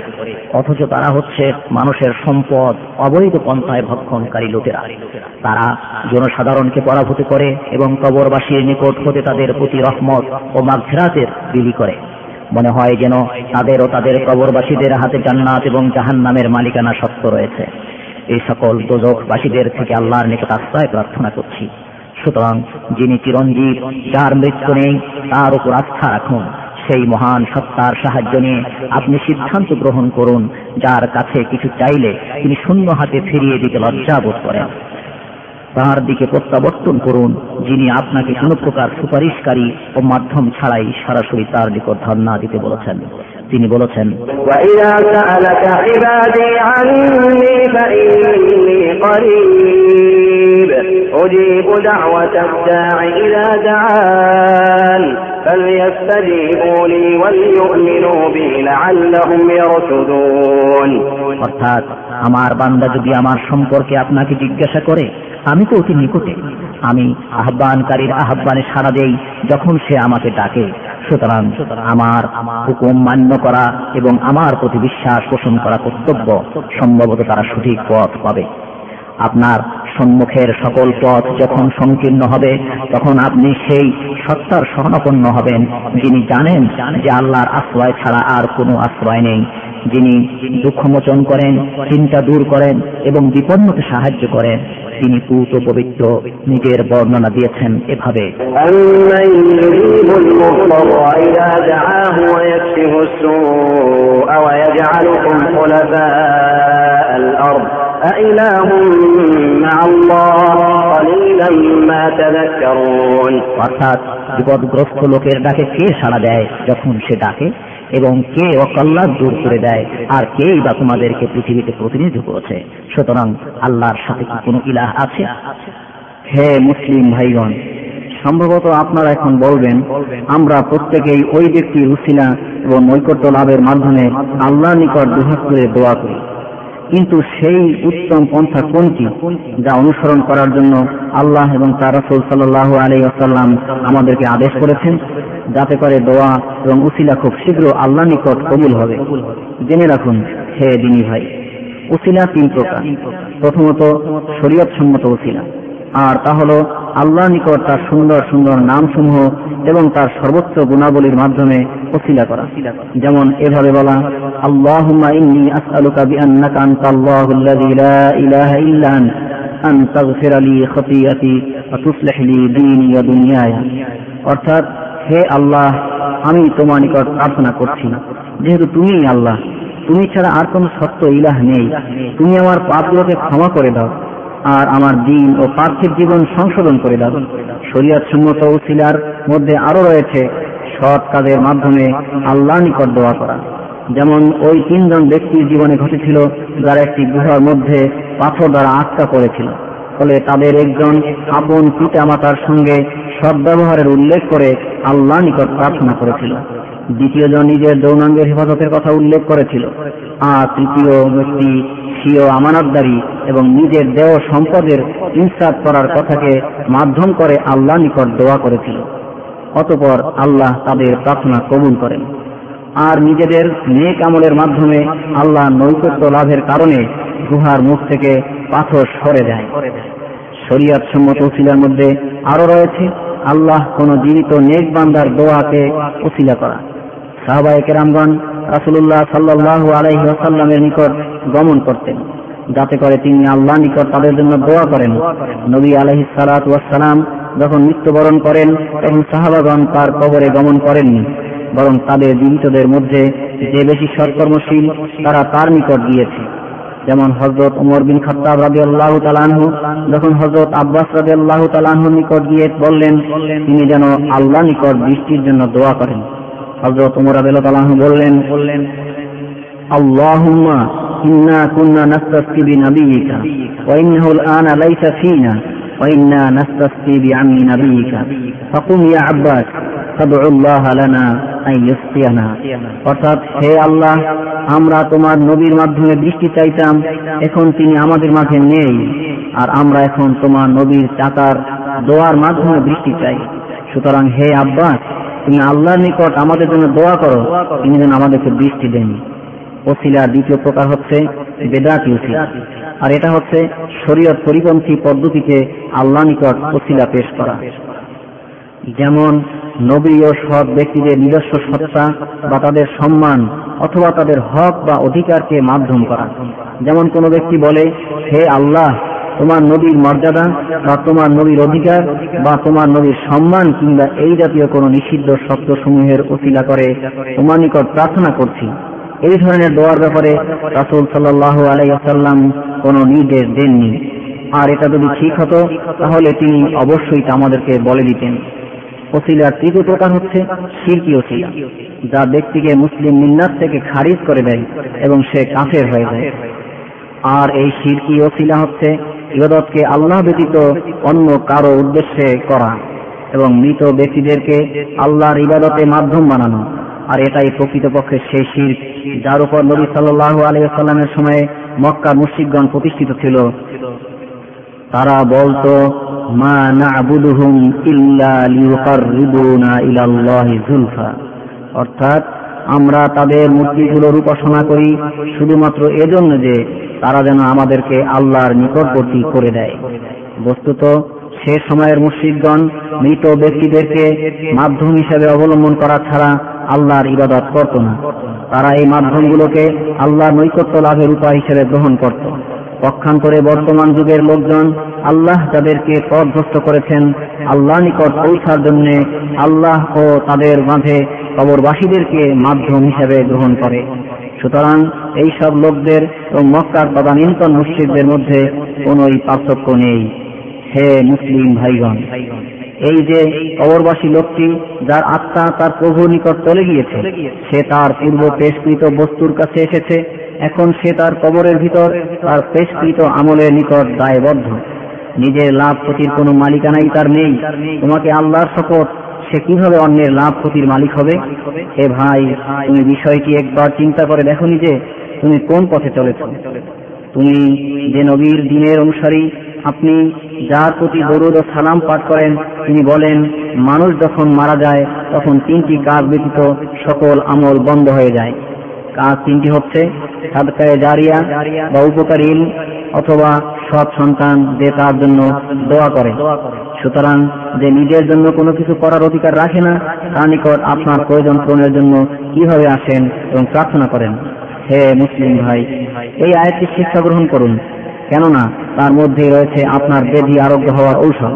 আল্লাহ সুবহান হওয়া তারা মৃত ব্যক্তির নিকট দোয়া প্রার্থীকে সম্বোধন করে বলেন ولو سمعوا ما استجابوا لكم ويوم القيامة يكفرون بشرككم ولا ينبئك مثل خبير অর্থাৎ তোমরা যদি তাদেরকে ডাকো তারা তোমার ডাক শুনতে পায় না। আর যদি ডাক শুনেও, তবে তারা সাড়া দেবে না। তারা কিয়ামত দিবসে তোমাদের শীত করাকে অস্বীকার করবে। মহাজ্ঞানী আল্লাহর মতো আর কেহ তোমাকে সংবাদ দেবে না। কেউ যদি বলে যে, আমি কবরে যাই অথবা অলির কবরে স্পর্শ করি বরকত লাভের উদ্দেশ্যে, তাহলে আমরা আল্লাহ নিকট তৌফিক কামনা করে বলব যে, বরকত হচ্ছে আল্লাহ পাকের অসংখ্য নিয়ামতের মধ্যে একটি নিয়ামত। তিনি তার কোনো কোনো সৃষ্টির মধ্যে এই বরকত বিশেষভাবে দান করেন। কিন্তু মানুষেরা তাদের স্বভাব সুলভ আচরণের কারণেই পরস্পর বিপরীত দিকে অবস্থান নেয়। কেহ মনে করে যে কোনো বস্তুতেই বরকত নেই আবার কেহ মনে করে যে অনেক কিছুরই বরকত রয়েছে। এবং সেগুলোর আশেপাশে স্পর্শ করে, যদিও আল্লাহর পক্ষ থেকে ব্যাপারে কোনো প্রমাণ নেই। আল্লাহর অসংখ্য নিয়ামতের মধ্যে এটাও যে তিনি তার নবীর ভাষায় কর্মের মাধ্যমে ওই সকল বস্তুসমূহের কথা স্পষ্টভাবে বর্ণনা করেছেন, যেগুলোর মধ্যে বরকত রয়েছে। সুতরাং আল্লাহর কিতাব এবং তার রাসুল সাল্লাহ আলাই আসাল্লামের সুন্নাহ ভিত্তিক দলিল ছাড়া কোন বস্তুতে বরকত সাব্যস্ত হবে না। বস্তুত যে সকল বস্তুতে বরকতের আশা করা যায় তার মধ্যে লাইলাতুল কদর বা কদরের রাত্রি। তিনটি মসজিদ, মসজিদে হারাম, কাবা শরীফ, রসুল সাল্লাহ আলাইসাল্লামের মসজিদ এবং মসজিদে আকসা বা বাইতুল মাদ্দা এই সকল স্থানে বরকত হওয়া অর্থ এখানে নামাজ আদায়ের মাধ্যমে বেশি সওয়াব অর্জন হওয়া। কাবা শরীফের দুটি রোকন কর্নার রকনি ইয়ামানি ও হাজরে আসওয়াদ ছাড়াও অন্যগুলোর দেয়াল, দরজা ও পাথর স্পর্শ করার মাধ্যমে কোনো বরকত নেই। নবী সাল্লাল্লাহু আলাইসাল্লাম বলেছেন, সালাতুন ফি মসজিদি হাদা খায়রুম মিন আলফি সালাতিন ফিমা সিওয়াহু ইল্লাল মসজিদাল হারাম। অর্থাৎ আমার মসজিদে বা মসজিদের নবীতে এক ওয়াক্ত নামাজ মসজিদে হারাম ব্যতীত অন্য সকল মসজিদে এক হাজার নামাজের চেয়ে উত্তম। বোখারি ও মুসলিম।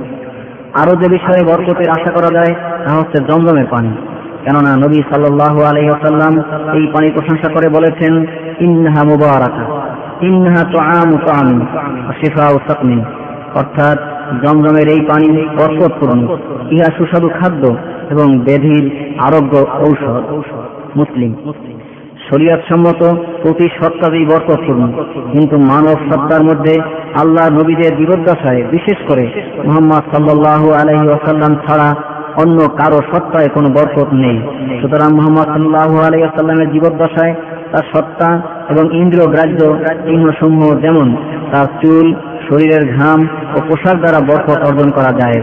তবে বর্তমান যুগে নবী সাল্লাহ আলী আসাল্লামের কোন চিহ্নসমূহের অস্তিত্ব নেই। আর অবশিষ্ট সৃষ্টজীবের দ্বারা যদিও তারা সৎকর্মশীল হয়, বরকত হাসিল করা সকল সাহাবিদের রাজি আল্লাহ তালাহ মতেও জায়েজ নেই।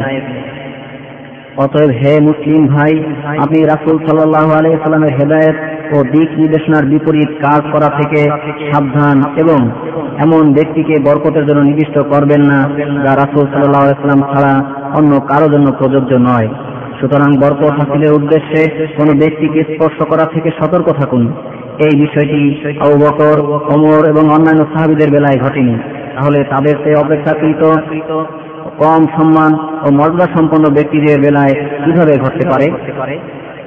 প্রসঙ্গত উল্লেখ করা যেতে পারে যে, কোনো পাথর, মাটি অথবা অন্য কোনো কিছু স্পর্শ করা, চুম্বন করা যায় তবে হ্যাঁ রাসুল সাল্লাহ কোন হাদিস কিছুকে নির্দিষ্ট করে থাকলে ভিন্ন কথা। আর নবী সাল্লাহ আলিয়াল্লাম দুটি পাথর ছাড়া অন্য কোনো পাথরের কথা উল্লেখ করেনি যার দ্বারা আল্লাহর ইবাদত করা যেতে পারে। হাদিসের সমর্থিত দুটো পাথর হচ্ছে, এক হাজরে আসওয়াদ। যদি সম্ভব হয়, তাহলে চুম্বন করবে, অন্যথায় স্পর্শ করবে, অন্যথায় ইহার দিকে ইশারা করবে। দুই, রোকনে ইয়ামানি, ইহাকে হাত দিয়ে মাসে বা স্পর্শ করবে। হাদিস দ্বারা প্রমাণিত এ দুটো রোকন কর্নার ছাড়া অন্য কোনোটাকে মাসে করা হাত বুলানো জায়েজ নেই। আর কিছু লোক যে বিভিন্ন মসজিদের পিলার, দরজা কিংবা দেয়ালে হাত বুলায় এই কর্মগুলো দিনের মধ্যে নতুন আবিষ্কৃত বেদা যা থেকে প্রতিটি মুসলমানের দূরে থাকা উচিত। এ জড় পদার্থগুলো নিজেই নিজের কোন উপকার ও ক্ষতি করতে পারে না।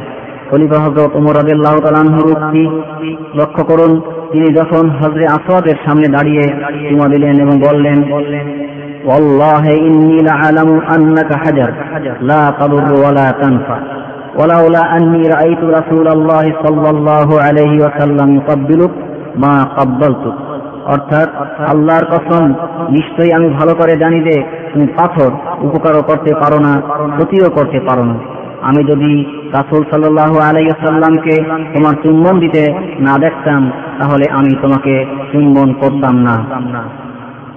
এখান থেকে আমরা এই শিক্ষা পাই যে প্রকৃত মুসলমান হাজরা অসবাদকে চুমা দেওয়া এবং রোকনে ইয়ামানিতে হাত বোড়ানো শুধুমাত্র আল্লাহর এবাদতের উদ্দেশ্যে করে। তাছাড়াও হে দিনী ভাই, কোন কোন সময়ের মধ্যে বরকত উপস্থিত থাকে, যে সময়গুলোকে আল্লাহ পাক অতিরিক্ত মর্যাদার জন্য বিশেষভাবে নির্দিষ্ট করেছেন। সুতরাং এ সময়গুলোতে ব্যক্তির বেশি বেশি শরীয়ত সমর্থিত কাজগুলো করা উত্তম। এই বরকতপূর্ণ সময়গুলোর মধ্যে রয়েছে রমজান মাস, সবে কদর, জিলহজ মাসের প্রথম দশ দিন, মহারমের দশ তারিখ, রাত্রির শেষ ভাগ, জুমার দিনগুলো এবং আরও অন্যান্য সময়গুলো যে সম্পর্কে রাসুল সাল্লাহ আলী সাল্লাম হতে সুস্পষ্ট বিশুদ্ধ দলিল প্রমাণ রয়েছে। পক্ষান্তরে যার ব্যাপারে স্পষ্ট বিশুদ্ধ কোনো হাদিস নেই, সে সময়ে আমল করা উচিত নয়। বিশেষ করে তা যদি বেদাত এবং নতুন আবিষ্কারের আওতাভুক্ত হয়ে থাকে। যেমন কিছু কিছু মূর্খ লোক বিভিন্ন উপলক্ষে এমন কিছু করে করে থাকে যে সম্পর্কে আল্লাহ থেকেও কোনো দলিল নেই এবং তারা যে দিনের অনুসারী বলে দাবি করে, সে দিনের নবী সাল্লাহ সাল্লামের নিকট থেকেও কোনো প্রমাণ নেই। যথা ঈদে মিলাদুল নবী, সবে মেয়েরাজ অথবা সবে বরাত, তারা শুধু এই সকল রাতগুলো জেগে ইবাদত করে মনে হয় যেন রাসুল সাল্লাহ আলিয়াল্লাম যখন তাদের জন্য দুটো ঈদকে শরীয়ত সম্মত বলে ঘোষণা করেছিলেন তখন দিন তাদের জন্য পরিপূর্ণ ছিল না সুতরাং তারা শয়তানের ইচ্ছা অনুযায়ী এ দুটোর উপরে আরো বৃদ্ধি করেছে অথচ আল্লাহ তাআলা বলেন اليوم أكملت لكم دينكم وأتممت عليكم نعمتي ورضيت لكم الإسلام دينا অর্থাৎ আজ আমি তোমাদের জন্য তোমাদের দিনকে জীবন ব্যবস্থাকে পূর্ণাঙ্গ করে দিলাম তোমাদের প্রতি আমার অবদান সম্পূর্ণ করে দিলাম এবং ইসলামকে তোমাদের জন্য দিন হিসেবে পছন্দ করে নিলাম। কিন্তু এই সকল বিরাট পন্থীরা সেই রাতগুলোতে তাদের কথিত শরীয়ত মোতাবেক ইবাদত করেই ক্ষান্ত হয় না, বরং আরও মারাত্মক কর্মকাণ্ডে ধাবিত হয়। তারা গান, বাজনা, খেলাধুলা, কোনো কোনো ক্ষেত্রে নারী পুরুষের সম্মিলিত নৃত্য পরিবেশনের মাধ্যমে রাত কাটায়। আমরা আল্লাহর নিকটে সকল লোকদের অবস্থা থেকে আশ্রয় চাই, যারা নবী প্রেমের দাবিদার, অথচ তারা তার সুন্নাত ও নির্দেশের বিপরীত কাজকর্ম করে। তিনি বলেন সমান মিন্নি। অর্থাৎ, বস্তুত যে আমার সুন্নাতকে এড়িয়ে চলবে, সে আমার দলভুক্ত নয়, বুখারি মুসলিম সুতরাং ঈদ উল ফিতর ও ঈদ উল উজহিয়া ছাড়া ইসলামে আর কোনো ঈদের অস্তিত্ব নেই। অতএব হে দিনী ভাই, আপনি এ ধরনের কোনো ঈদ অনুষ্ঠানে হাজির হবেন না। যদি হাজির হন, তাহলে আপনি বেদাত লিপ্ত হলেন এবং বেদাতকে সহযোগিতা করলেন। আর জেনে রাখুন, আল্লাহ আমাদের জন্য যে পথ দিয়েছেন তাই যথেষ্ট।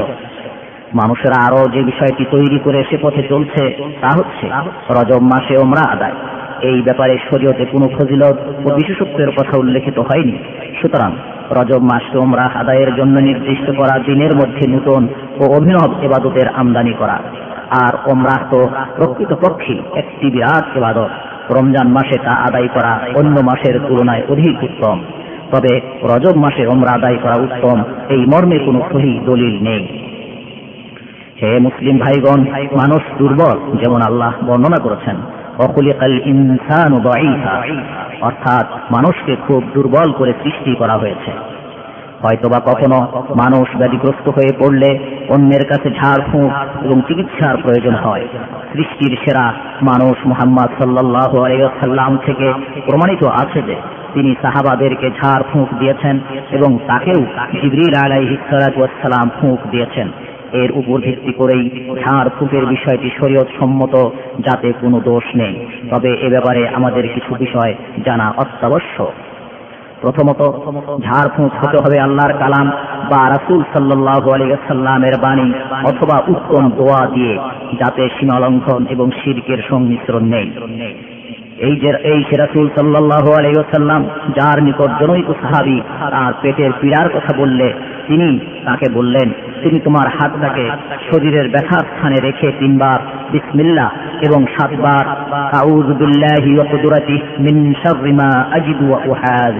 অর্থাৎ আমি আল্লাহর মর্যাদা এবং তার কুদরতের মাধ্যমে যে ক্ষতি অনুভব করি এবং যার আশঙ্কা করি, তার অনিষ্টতা থেকে আশ্রয় প্রার্থনা করছি, এই দোয়া পড়বে মুসলিম।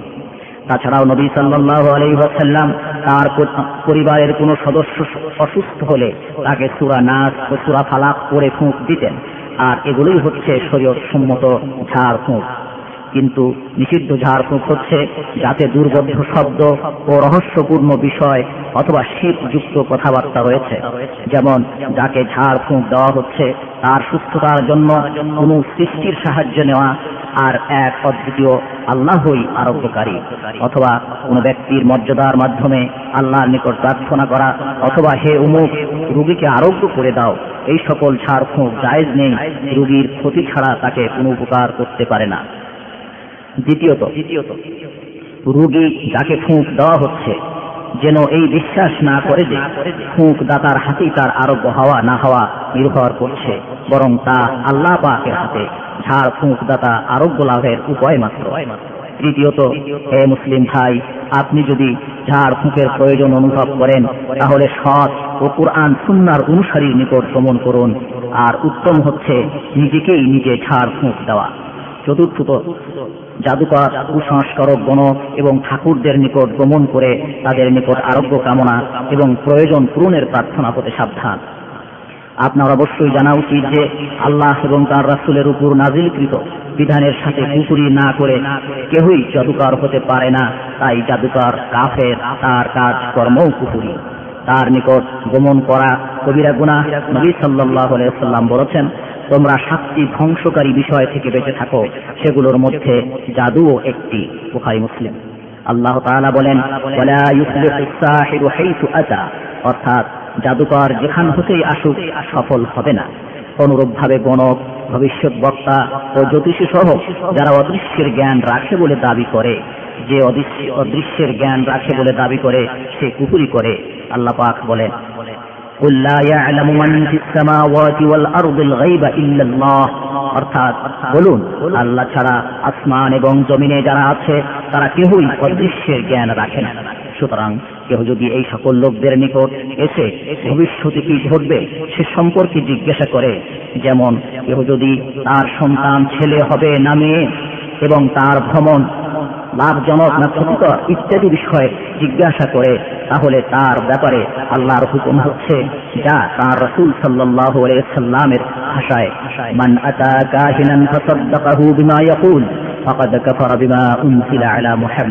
অর্থাৎ যে ব্যক্তি গণকের নিকট এসে সে যা বলে তা বিশ্বাস করে, সে ব্যক্তি মোহাম্মদ সাল্লাহ সাল্লামের উপরে নাজিলকৃত দিনকে অস্বীকার করে।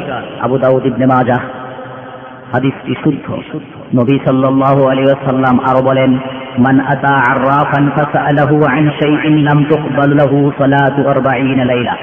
অর্থাৎ যে ব্যক্তি কোনো ভবিষ্যৎ বক্তার নিকট এসে তাকে কোনো কিছু সম্পর্কে জিজ্ঞাসা করে, তার চল্লিশ রাতের নামাজ কবুল হবে না মুসলিম। আপনার মন যদি কোনো গণক বা ভবিষ্যৎ বক্তার নিকট যেতে চায়, তাহলে উপরোক্ত দুটো হাদিস স্মরণ করুন। সেখানে বোধ সম্পন্ন এবং মনোযোগ সহকারে শ্রবণকারীর জন্য উপদেশ রয়েছে। ঝাড়ফুঁকের মতোই তাবিজ তাবিজ ব্যবহারকারী ব্যক্তি সম্ভবত এর সাহায্যে কোরআনকে নিজের অথবা তার ছেলেদের গলায় লটকিয়ে রাখে। এই বিষয়টি যদিও কোনো কোনো আলেম জায়েজ মনে করেন, কিন্তু অধিকাংশ আলেমগণ ইহাকে অপছন্দ করেন। আর যদি এই তাবিজ সৈয়দ পরিপন্থী বস্তু দিয়ে হয়, যেমন এমন শব্দসমূহ বা রেখাসমূহ যার কোনো অর্থ বোধগম্য নয়, তাহলে তা জায়েজ নেই। অনুরূপভাবে কিছু কিছু মূর্খ ব্যক্তিরা পুঁতির মালা গাড়ির আয়নায় লটকিয়ে রাখে, অথবা জুতা গাড়ির সামনে বা পিছনে কিংবা ন্যাকড়া জাতীয় কিছু ঝুলিয়ে রাখে, তাছাড়াও বালা আংটি তাগা ইত্যাদিও ব্যবহার করে। তারা বিশ্বাস করে যে এগুলো দ্বারা মানুষের কুনজর থেকে রক্ষা পাওয়া যায়। এই প্রক্রিয়াটি তৌহিদ সম্পর্কে অজ্ঞতা এবং আল্লাহর উপর দুর্বল আস্থা থাকার কারণে হয়। তারা নবী সাল্লাহ সাল্লামের বাণী সম্পর্কে অজ্ঞ। তিনি বলেন অর্থাৎ যে ব্যক্তি কোনো কিছুকে লটকায়, তাকে সেই জিনিসের হাওলায় ছেড়ে দেওয়া হয়। ইমাম আহমদ। আল্লাহ রসুল সাল্লাহ সাল্লাম কি আমাদেরকে নজর থেকে বাঁচা এবং সারা জীবন ধরে আমাদের আত্মাকে অনিষ্টতার হাত থেকে হেফাজত করার জন্য দোয়া শিক্ষা দেননি নজর থেকে বাঁচার জন্য তিনি এই দোয়া শিখিয়েছেন أعوذ بكلمات الله التامة من كل شيطان وهامة ومن كل عين لامة অর্থাৎ আমি আল্লাহর পরিপূর্ণ বাণী সমূহের মাধ্যমে সংশয় সৃষ্টিকারী শয়তান ও বদনজর থেকে আশ্রয় প্রার্থনা করছি। আল্লাহর কাছে প্রার্থনা করার পরেও কি কোনো ব্যক্তিকে জুতা বা ন্যাকড়া এবং মালার নিকট আশ্রয় প্রার্থনা করতে হবে? তাহলে তো তাকে সেগুলোর হাওলায় দেওয়া উচিত যাতে করে তাকে উপকার করতে পারে এবং তার বিপদ আপদ দূর করতে পারে। বস্তুত সেগুলো তার কোনো উপকার এবং কোনো বিপদই দূর করার ক্ষমতা রাখে না। একদা রাসুল সাল্লাহ আলহিহাসাল্লাম কোন এক ব্যক্তির হাতে পিতল বা তামার বালা দেখে জিজ্ঞেস করলেন, এটা কি? ব্যক্তিটি জবাব দিল, গণকের নিকট থেকে নিয়েছি। তিনি সাল্লাহ আলিয়াল্লাম বললেন, খুলে ফেলো, কেননা ইহা তোমার দুর্বলতাকেই বৃদ্ধি করবে? যেহেতু এই বালা থাকা অবস্থায় যদি তোমার মৃত্যু হয়, তাহলে তুমি আদৌ সফল কাম হবে না। ইমাম আহমদ। এই সকল কুসংস্কারের মতোই হচ্ছে তাওয়ালা। তাওয়ালা হচ্ছে ওই জিনিস যা পুরুষকে স্ত্রীর নিকট প্রিয়পাত্র করা অথবা স্ত্রীকে পুরুষের নিকট প্রিয়পাত্রী করার জন্য ব্যবহার করা হয়। অনুরূপভাবে শরীয়ত পরিপন্থী ঝাড় ফুঁক যেমন অস্পষ্ট এবং বোধগম্যহীন শব্দ যা কোরআনও নয়, সহি সুন্নাতও নয়, এমন কিছুকে পানিতে অথবা অন্য কোথাও রেখে সুস্থতার উদ্দেশ্যে পান করা। এ ব্যাপারে রাসুল সাল্লাহ সাল্লামের কথা জানে না তিনি বলেন। ইন্নার রোকিয়া ওয়াসমা ইমা ওয়ালা শিরকুন। অর্থাৎ ঝাড়, ফুঁক, শরীর পরিপন্থী তাবিজ এবং আবু দাউদ ইবনে মাজা হাদিসটি সহি। নবী সাল্লামের এই বাণী শোনার পরও যে অন্য পন্থা অনুসন্ধান করে, সে মূলত পথ ভ্রষ্ট বিভ্রান্ত এবং ধ্বংসের অতল গহ্বরের নিকটে হে মুসলিম ভাইগণ, আমরা যখন আপনাকে সহি হাদিস অনুযায়ী আমল করার আবশ্যকতা সম্পর্কে স্মরণ করিয়ে দিই, তখন প্রকৃতপক্ষে আপনাকে স্বচ্ছ ঝর্ণাধারা এবং সুমিষ্ট পানির পাশে দাঁড় করিয়ে দেই। আমরা আল্লাহর দিন ও যাবতীয় নির্দেশ নির্দেশাবলীকে যেগুলোর মাধ্যমে আল্লাহর এবাদত করার জন্য তিনি আমাদেরকে আদেশ করেছেন, রাসুল সাল্লাহ সাল্লামের নিকট থেকে গ্রহণ করব। সুতরাং আল্লাহ ও তাঁর রাসুলের নিরঙ্কুশ আনুগত্য, পরিপূর্ণ সমর্থন এবং সন্তুষ্টি প্রকাশ আপনার জন্য অপরিহার্য। মহান আল্লাহ তাআলা বলেছেন ফালা ওয়া রাব্বিকা লা ইউমিনুনা হাত্তা ইউহাক্কিমুকা ফীমা শাজারা বাইনহুম থুম্মা লা ইয়াজিদু ফী আনফুসিহিম হারাজাম মিম্মা কাদাইতা ওয়া ইউসাল্লিমু তাসলিমা। অর্থাৎ অর্থাৎ সুতরাং তোমার পালনকর্তার কসম, তারা ইমানদার হবে না। যতক্ষণ না তাদের মধ্যে সৃষ্ট ঝগড়া বিবাদের ব্যাপারে আপনাকে বিচারক বলে মনে না করে, অতপর আপনার ফয়সালার ব্যাপারে নিজেদের মনে কোনো রকম সংশয় সংকীর্ণতা পাবে না এবং তা সন্তুষ্টি চিত্তে মেনে নেবে। মহান আল্লাহর প্রতি রব এবং একমাত্র মাবুদ হিসেবে ইমান পোষণ করার মধ্যে রয়েছে তাকে হুকুমদাতা, শাসক হিসেবেও ইমান পোষণ করা। পবিত্র আল্লাহর শাসন ও বিচার কার্যে আর কারও কোনো অংশীদারিত্ব নেই। যদি তাই হয়, তাহলে এমন আইন বিধি প্রণয়ন যার অনুমতি আল্লাহ দেন নেন অথবা আল্লাহর দেওয়া বিধানের বিপরীত, বিধানের নিকট বিচার ফয়সালার জন্য যাওয়া বা রাসুল সাল্লাহ সাল্লাম সুন্নার বিপরীত পদ্ধতির অনুসরণ কিংবা যুগের পরিবর্তন, মানুষের অনুসরণ ও প্রতিযোগিতা ইত্যাদি দাবি সমূহের প্রেক্ষিতে রাসুলের সুন্নাহ বা জীবন বিধানের মধ্যে কোনো পরিবর্তন আনায়ন নিঃসন্দেহে আল্লাহর সঙ্গে কুকুরি। আর যে ব্যক্তি বিশ্বাস করবে যে আল্লাহর বিধিবিধানের আওতা বহির্ভূত হওয়ার সুযোগ তার আছে, সে নিশ্চিত কাফের। অনুরূপভাবে যে ব্যক্তি আল্লাহর বিধানের বিপরীত বিধানকে মেনে চলবে অথবা আল্লাহর নাজিলকৃত বিধানের পরিপন্থী ব্যবস্থা দিয়ে শাসন কার্য ও বিচার ফয়সলা করবে, সেও নিশ্চিত কাফের। আল্লাহ সুবহানাহু ওয়া তাআলা বলেন ওয়ামান লাম ইয়াহকুম বিমা আনজালাল্লাহু ফাউলাইকা হুমুল কাফিরুন। অর্থাৎ, যারা আল্লাহর দেওয়া বিধান অনুযায়ী বিচার ফয়সালা করে না, তারাই কাফের। হে দিনী ভাই নিঃসন্দেহে আল্লাহর বিধানাবলী সাধারণ, অসাধারণ, জ্ঞানী, মূর্খ, নির্বিশেষে সকল মানুষের জন্য এসেছে। তাছাড়াও এই বিধান একটি পূর্ণাঙ্গ জীবন বিধান, যাতে এবাদত লেনদেন, আচার আচরণ সহ মানব জীবনের সকল দিক ও বিভাগই সামিল রয়েছে সুতরাং দিন ইসলামকে অর্থনীতি কিংবা রাজনীতি ইত্যাদি বিষয় থেকে পৃথক করা জায়েজ নেই। সবশেষে আপনার সম্মুখে ওই দলের লোকেরাও রয়েছে আল্লাহ তালা কোরআনের মধ্যে তাদের সম্পর্কে বর্ণনা দিয়েছেন তারা আল্লাহর শ্রেষ্ঠ বান্দাদের মধ্যে সামিল ছিলেন উত পবিত্র আল্লাহ তাআলা বলেন أولئك الذين يدعون يبتغون إلى ربهم الوسيلة أيهم أقرب ويرجون رحمته ويخافون عذابه إن عذاب ربك كان محذورا অর্থাৎ যাদেরকে তারা আহ্বান করে, তারা নিজেরাই তো তাদের পালন কর্তা নৈকট্য লাভের জন্য উশিলা মধ্যস্থ তালাশ করে যে, তাদের মধ্যে কে নৈকট্যশীল? তারা তার রহমতের আশা করে এবং তার শাস্তিকে ভয় করে। নিশ্চয় আপনার পালন কর্তার শাস্তি ভয়াবহ।